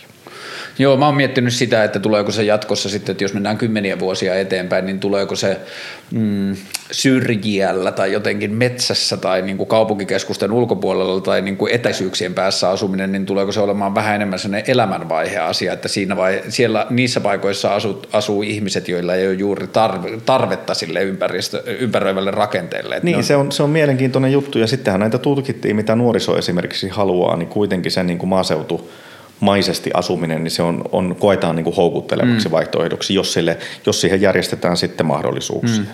Et en tiedä, onko tämä puutarhakaupunkien paluu sitten jossakin vaiheessa myös, myös esillä ja uusien tämän mm. tyyppisten mm. alueiden, alueiden suunnittelu, mutta näen, että paljon on myös kysyntää ja halutaan sitä slow lifea tehdä töitä myös siellä hiljais, niin kuin hiljaisuudessa mm. ja rauhassa maaseudulla ja näen, että varmasti kun nyt – saadaan nämä paikkariippumaton työkin vielä nykyistä paremmin käyttöön, niin kyllä niitä lähtiöitä on myös sinne. Okei, jos ajatellaan, että niin kuin sä tekisit päälle tähän sen yhden tai kaksi niin kuin kansanedustajan kautta. Jos sä teet viidennen, niin sitten mä tuun läpsimään poskille, että mitä juttua tämä oli, että, niin kuin, että come on. Niin, niin tota, mitä sä haluaa, mistä sä haaveilet, mitä sä haluaisit saada aikaan tai miten sä haluaisit, että suomalainen politiikka tai suomalainen yhteiskunta olisi erilainen kuin verrattuna siihen, että sä lähit politiikkaan? No kyllä se niin kuin, niin kuin selitin jo, jo tässä, että mitä haluan nyt edistää. Nyt pitää saada tämä maakuntauudistus tällä kaudella maaliin ja sen jälkeen niistä maakunnista luoda sellainen kivijalka, että sinne voidaan sitä valtaa. Niin Sisältääkö se sulle myös demokratian rakenteen? Kyllä se sisältää, totta kai. Siis Onko sulla kavereita siihen ajatukseen kahdessa on, sadassa? Kyllä, kyllä mulla löytyy kavereita siihen. Ketä siihen siellä kahdessa sadassa on? Mä en nyt ala nimiä tässä myöskään sanomaan. Onko tämä vähän tulenarka aihe? Ei, ei missään nimessä, mutta en halua puhua niin kuin toisten poliitikkojen puolesta. Joo, mutta että niin ajatus koska... siitä, että meidän poliittista järjestelmää muutettaisiin enemmän paikalliseksi, niin se saa, sulla on niin kuin muitakin, siihen, jotka on siihen tulee, siihen tulee, on, on kyllä ja siihen tulee paljon vastustusta, mutta tulee myös paljon kannatusta. Mikä on vastustajien argumentti? No vastustajien argumentti on se, että iso on kaunista ja keskittäminen kannattaa aina, myös, myös niin kuin vallan suhteen eikä, eikä haluta tämmöistä Ja onko niillä argumenttia siihen, jossa sanot, että niin, mutta että kun ympäristöjen todellisuus on erilainen, että Helsingissä ei päde samat säännöt kuin Kittilässä pätee, niin onko niillä argumenttia siihen? No on myös osaltaan argumenttia se, että halutaan suojella tiettyjä asioita, että ne saataisiin pidettyä täällä pääkaupunkiseudulla ja, ja päätettyä. Kyllähän tämä päätöksenteko on se, että niin kun osaltaan, osaltaan mutkistaa jos valta hajautetaan täältä. Mm. Nyt on helppo tehdä sitä kabinettipolitiikkaa, niin, jota, mm. jota, jota tuota, kritisoidaan sitten. Koet sä, että sä oot vähemmän poliitikko kuin keskimäärin poliitikot? No aina välillä tuntuu, että mä oon enemmän poliitikko kuin, niin, kuin keskimäärin. Niin, koet ulkopuolisuutta siitä? Mut, tai mutta niin... tuota, koen kyllä, että mä oon tullut järjestelmän ulkopuolelta hyvin vahvasti ja mun ei ole tarve ladella minkään tyyppisiä fraaseja. Ja olen luonut myös oman poliittisen profiilin niin, että hivenen epäsopivastikin ja epäsovinaisesti niin kykenen asioita suoraan sanomaan ja, ja siitä tykätään. Mulle sä oot tietynlainen symboli niin kuin 2020-luvun politiikosta. Okay. Tietyllä tavalla myös ehkä joistakin politiikan ongelmista, just sitä vastakkaiset, niin kuin, että vaikka mä oon kaikesta samaa mieltä siitä, miten sä, mistä asioista sä kritisoit persuja, niin mä en koe, että se sellainen keskustelun tapa jossa toisen virheellisyys osoitetaan, niin mä en näe, että mikä on sen pitkän aikavälin peli, miten se muuttaa sitä poliittista ympäristöä.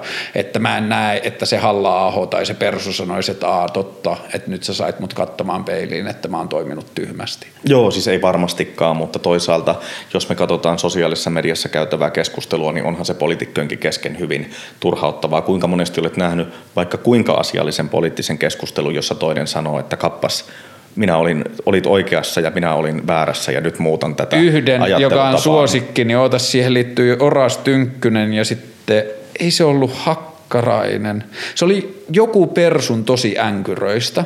Se oli Niikko tai Hakkarainen tai joku, mutta silloin kun tasa-arvoinen keskustelu, tasa-arvoinen avioliittolaki keskustelu meni eteenpäin, niin joku persuista kirjoitti blogipostauksen, jossa se sanoo, että Oras Tynkkynen inhimillisellä lähestymisellä, kuuntelulla, keskustelulla ja niin kuin yhteisen ymmärryksen etsimisen halulla on saanut mut näkemään toisen vaihtoehdon. Se on kyllä hienoa. Kaikista näistä tuhansista poliittisista keskusteluista, niin sekin on niin kuin positiivista, jos yksikin johtaa tähän. Mä oon ihan täysin samaa Joo. mieltä. Mun mielestä siihen vaan tartuttiin ihan liian vähän, että siinä niin kuin mun jengi, eli vihervassarit, ja joille tämä niin kuin vaikka tasa-arvoinen avioliittolaki oli niin kuin täysin itsestäänselvä, tai niin kuin siis silleen absoluuttinen, niin mun mielestä mun jengi ei ymmärtänyt sen keskustelun tai sen niin kuin arvoa, että joku sanoi sieltä toiselta puolelta, että hei, joku kohtas mut ihmisenä hmm. ja keskusteli mun kanssa ja kävi läpi sit niitä asioita, mitkä mua pelottaa ja ahistaa tässä ja selitti oman näkökulmansa ja mä pystyin näkemään, kun mua kuunneltiin, niin mä pystyin näkemään sen kannan ja mä oon muuttanut kantani.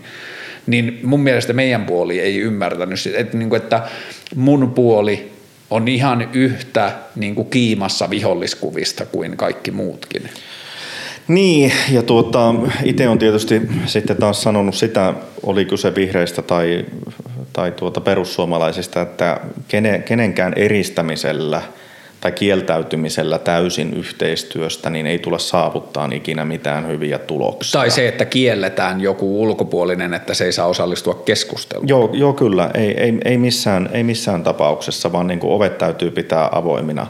Mutta sitten taas toisaalta niin meillä on politiikassa erilaisia rooleja, erilaisia profiileja ja itse on kokenut, että osaltaan tämä välillä yliaggressiivinenkin Twitter-käyttäytyminen, niin tämä on keskusta tarvii yhden tämmöisen pelaajan myös siihen omaan joukkueeseen. Miltä se tuntuu on, susta, on... että, niinku, että mä oon samaa mieltä, että se näin, mutta että nyt saat se yksilö, jonka tehtävä on vähän niin kuin tehdä sitä, niin eikö se ole ristiriidassa sun omien jotenkin haaveiden tai maailmankuvaan liittyviä asioiden kanssa? En, en kyllä koe, että olisi mitenkään poliittisten tavoitteiden tai maailmankuvan kanssa, kanssa ristiin. Et pitää ymmärtää, että minkälaiseksi someympäristö, minkälaiseksi mediaympäristö on mennyt. Ja Mutta eikö se ka- vaan vahvistu, jos pelaa niillä säännöillä? Niin, vaikka ei kaikista pidäkään, niin jos jätät pelaamatta, niin silloin sä luovutat sen pelikentän jollekin muulle.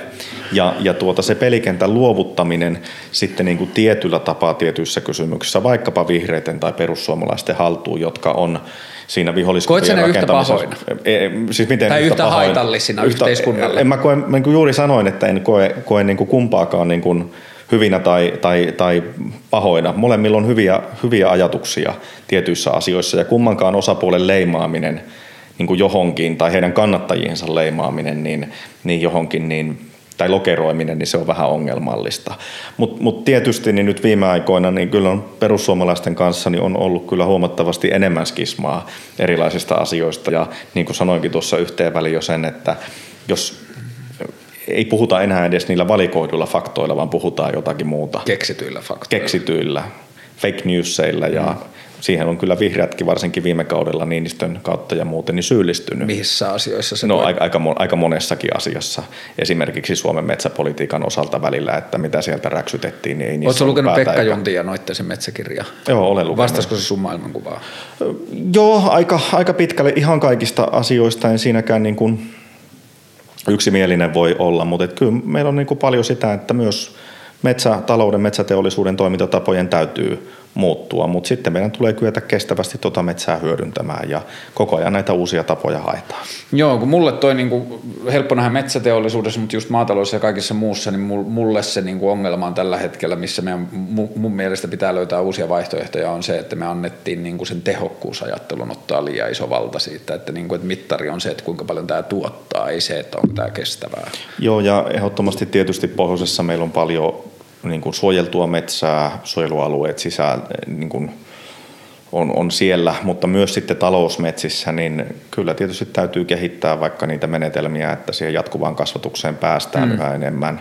Mutta tässäkään sitten, nyt kun meillä on eduskuntaan tulossa käsittelyyn se avohakkuu kieltoaloite, niin sekään ei ole se ratkaisu, että sitten päätehakkuu on tietyillä alueilla, niin se on ainoa mahdollisuus sen puuston uudistamiseen. Mutta vähentää pitää.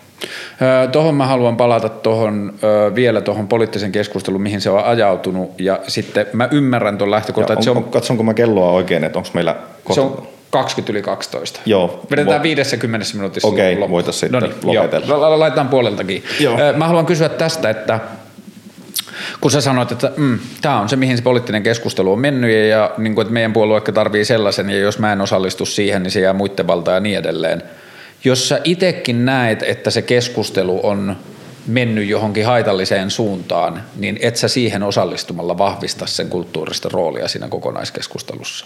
No mutta sitten, jos mä en osallistu siihen, niin mä annan ne avaimet sen haitallisen keskusteluun käymiseen jollekin muulle. Ja kyllä valitettava tosiasia on se, että no ehkä tämä kärjistyy niin Twitterissä mm. kaikista, mm. kaikista eniten ja myönnän kyllä, että omista henkilökohtaisista äänestäjistä, niin se ei ole semmoinen media, missä, missä niin kuin suuri osa lappilaisista on, se on varsin, niin. varsin, varsin pieni joukko. Mutta siellä keskustelee poliitikot, siellä keskustelu, toimi, keskustelee toimittajat ja Twitterin ehkä suurin arvo itselle on se, että monista niistä keskusteluista, niin ehkä myös pidemmän jutun kautta, niin vaikka onkin kärjistänyt, niin päätyy sitten lehti, lehtijutuksi. Mm. Sen sijaan sitten Facebookissa kyllä, että jos seuraat poliitikkosivua, niin kyllä se on vähän niin kuin tyylikin tehdä, niin on, on erilainen ja siellä tehdään pidempiä ja analyyttisempia postauksia, myös jaetaan omia blogikirjoituksia. Ja se on se kanava, missä näen ehkä, että eniten keskustan äänestäjiä kuin myös omia äänestäjiä tavoitan, että Facebookin kautta niin otan kuukaudessa sen puoli miljoonaa 750 000 suomalaista kiinni. Ja onhan ne niin kuin huikeita, huikeita lukuja. Mm lukuja siellä. Joo, kun mä itse ajattelen, että toi ajatus, niin kun se vie tarpeeksi pitkälle, niin se on vaikka se syy, miksi meillä on sotia. Että me ajatellaan, että koska muut, niin mekin. Joo, tämäkin voi pitää paikkansa. Mä nyt koe ihan, että tässä niin Firestarterina ollaan, että ollaan sotia. Siis sotia jos ajatellaan, että meidän sod- moderni sota on se, että ihmiset puhuu toisistaan ikävästi internetissä, niin sillä mä laskisin sut siihen samaan niin kuin sotioiden joukkoon. Niin, mutta kyllä mä kuitenkin aina pyrin siihen, että en mä harrasta ad hominem Joo, joo, mä oon samaa mieltä, mutta että et, silti, et, niin kuin, että, että, sä, et, tuota, sä et dissaa ihmisiä vaan, niin vaan kuin ihmisten, sillä, kun... ihmisten mielipiteitä. Niin, joo, joo mutta että tietyllä tavalla... Ää, jos argumentti sitä vaatii, niin musta tuntuu, että siinä verkkokeskustelussa mennään niin usein siitä, että mä ymmärrän mitä sä sanot, mutta mä voin esittää sen sillä tavalla, että sä kuulostat tyhmältä. Niin kuin, että mä tiedän, että sä et tarkoita nyt täysin tätä, mutta kun mä esitän tämän asian tällä tavalla, niin sun argumentti se sinä vaikutatte tyhmältä, ja tämä on se meidän poliittinen Joo, keskustelu, var, mitä varmasti, ja tietysti tämä on se, mitä politiikan veteraanit on myös, on myös kritisoinut, että tätä tahallista väärinymmärrystä mm. on vähän suuntaan, jos toiseenkin. Ja Twitter, aina kun olen pitänyt somekoulutuksia, niin olen sanonut, että se ennen kaikkea on sellainen media – että siihen lyhyen merkkimäärään, jos jätät mahdollisuuden tulla väärin ymmärretyksi, niin, se niin joku käyttää sen niin. mahdollisuuden välittömästi. Mutta se, mikä mua on ahistanut eniten, niin kuin, ja mun on aina helpoin kritisoida vihreitä, koska ne on ollut vähän niin kuin mun jengi, mutta mua, niin kuin, mä muistan, Ville Niinistöllä oli yksi Facebook-status, joka alkoi sanoilla, nyt kun hallitus on päättänyt tyhmentää kansaa. Mm. Ja se liittyy koulutusleikkaukseen. Aivan. Ja sitten mä olin, että öp, öp, öp, öp, mä oon täysin samaa mieltä, että koulutusleikkaus on perseestä, mutta mä uskallan vetää vasemman kivekseni vetoa, että kukaan ei ole hallituksessa päättänyt, että haa, tyhmennetään kansaa. Mm. Että se ei ole ollut se ajatus siinä. Ja sitten niin kuin, että se ahistaa mua politiikassa niin paljon, että aa, no tietenkin ensin se, että kun mä olin naivina kasvanut siihen, että nämä on erilainen jengi ja näillä on erilainen meninki, niin paljastui, että niillä on ihan sama, mutta sitten kun tajus, että se on kaikissa puolueissa ihan sama, että silloin kun tilanne sitä vaatii, niin mä esitän toisen tyhmässä valossa, että mä saan esitettyä oman argumenttini paremmin. Ja mun niin. mielestä sä oot yksi parhaista siinä ja sä voit ottaa sen kehuna tai haukkuna, mutta mun mielestä sä oot yksi selkeimmistä toimijoista siinä ja mulle kysymys kuuluu, miten tolla toimintamallilla aatellaan, niin mikä on sen endgame? Niin, tämä tietysti nyt tullaan niin aika filosofisten kysymysten äärelle politiikassa. Että Mun mielestä niin, sen että, pitäisi olla enemmän filosofisia niin, kysymyksiä. Niin, niin että tota, tarkoitus pyhittää keinot. Hmm. Ja se, että jos keskusta tällä hetkellä on menettänyt kannatusta kymmenkunta prosenttia, josta suuri vuoto on tapahtunut esimerkiksi perussuomalaisiin, hmm. niin millä tavalla tämä vuoto tukitaan ja minkälaisia argumentaatiokeinoja käytetään – ja miten otetaan se ihmisten luottamus takaisin, niin tässä voisi sanoa, että laskekaa jokainen siitä. Ja tässä päästään ehkä siihen, että mä oon samaa mieltä, tarkoitus pyytää keinot, mutta sitten kun mun mielestä politiikan tarkoitus on tehdä maailmasta parempi ja kestävämpi, mutta näissä tapauksissa tarkoitus onkin puolueen kannatus. Niin, mutta se, että sitä maailmaa ei kyetä tekemään omasta mielestä paremmaksi, kestävämmäksi ja, ja sitä hyvää tulevaisuutta rakentamaan, ellei ole sitä äänestäjien luottamusta, ellei ole, ole sitä valtaa ja tämän takia se puolueen kannatus äärettömän tärkeä juttu on.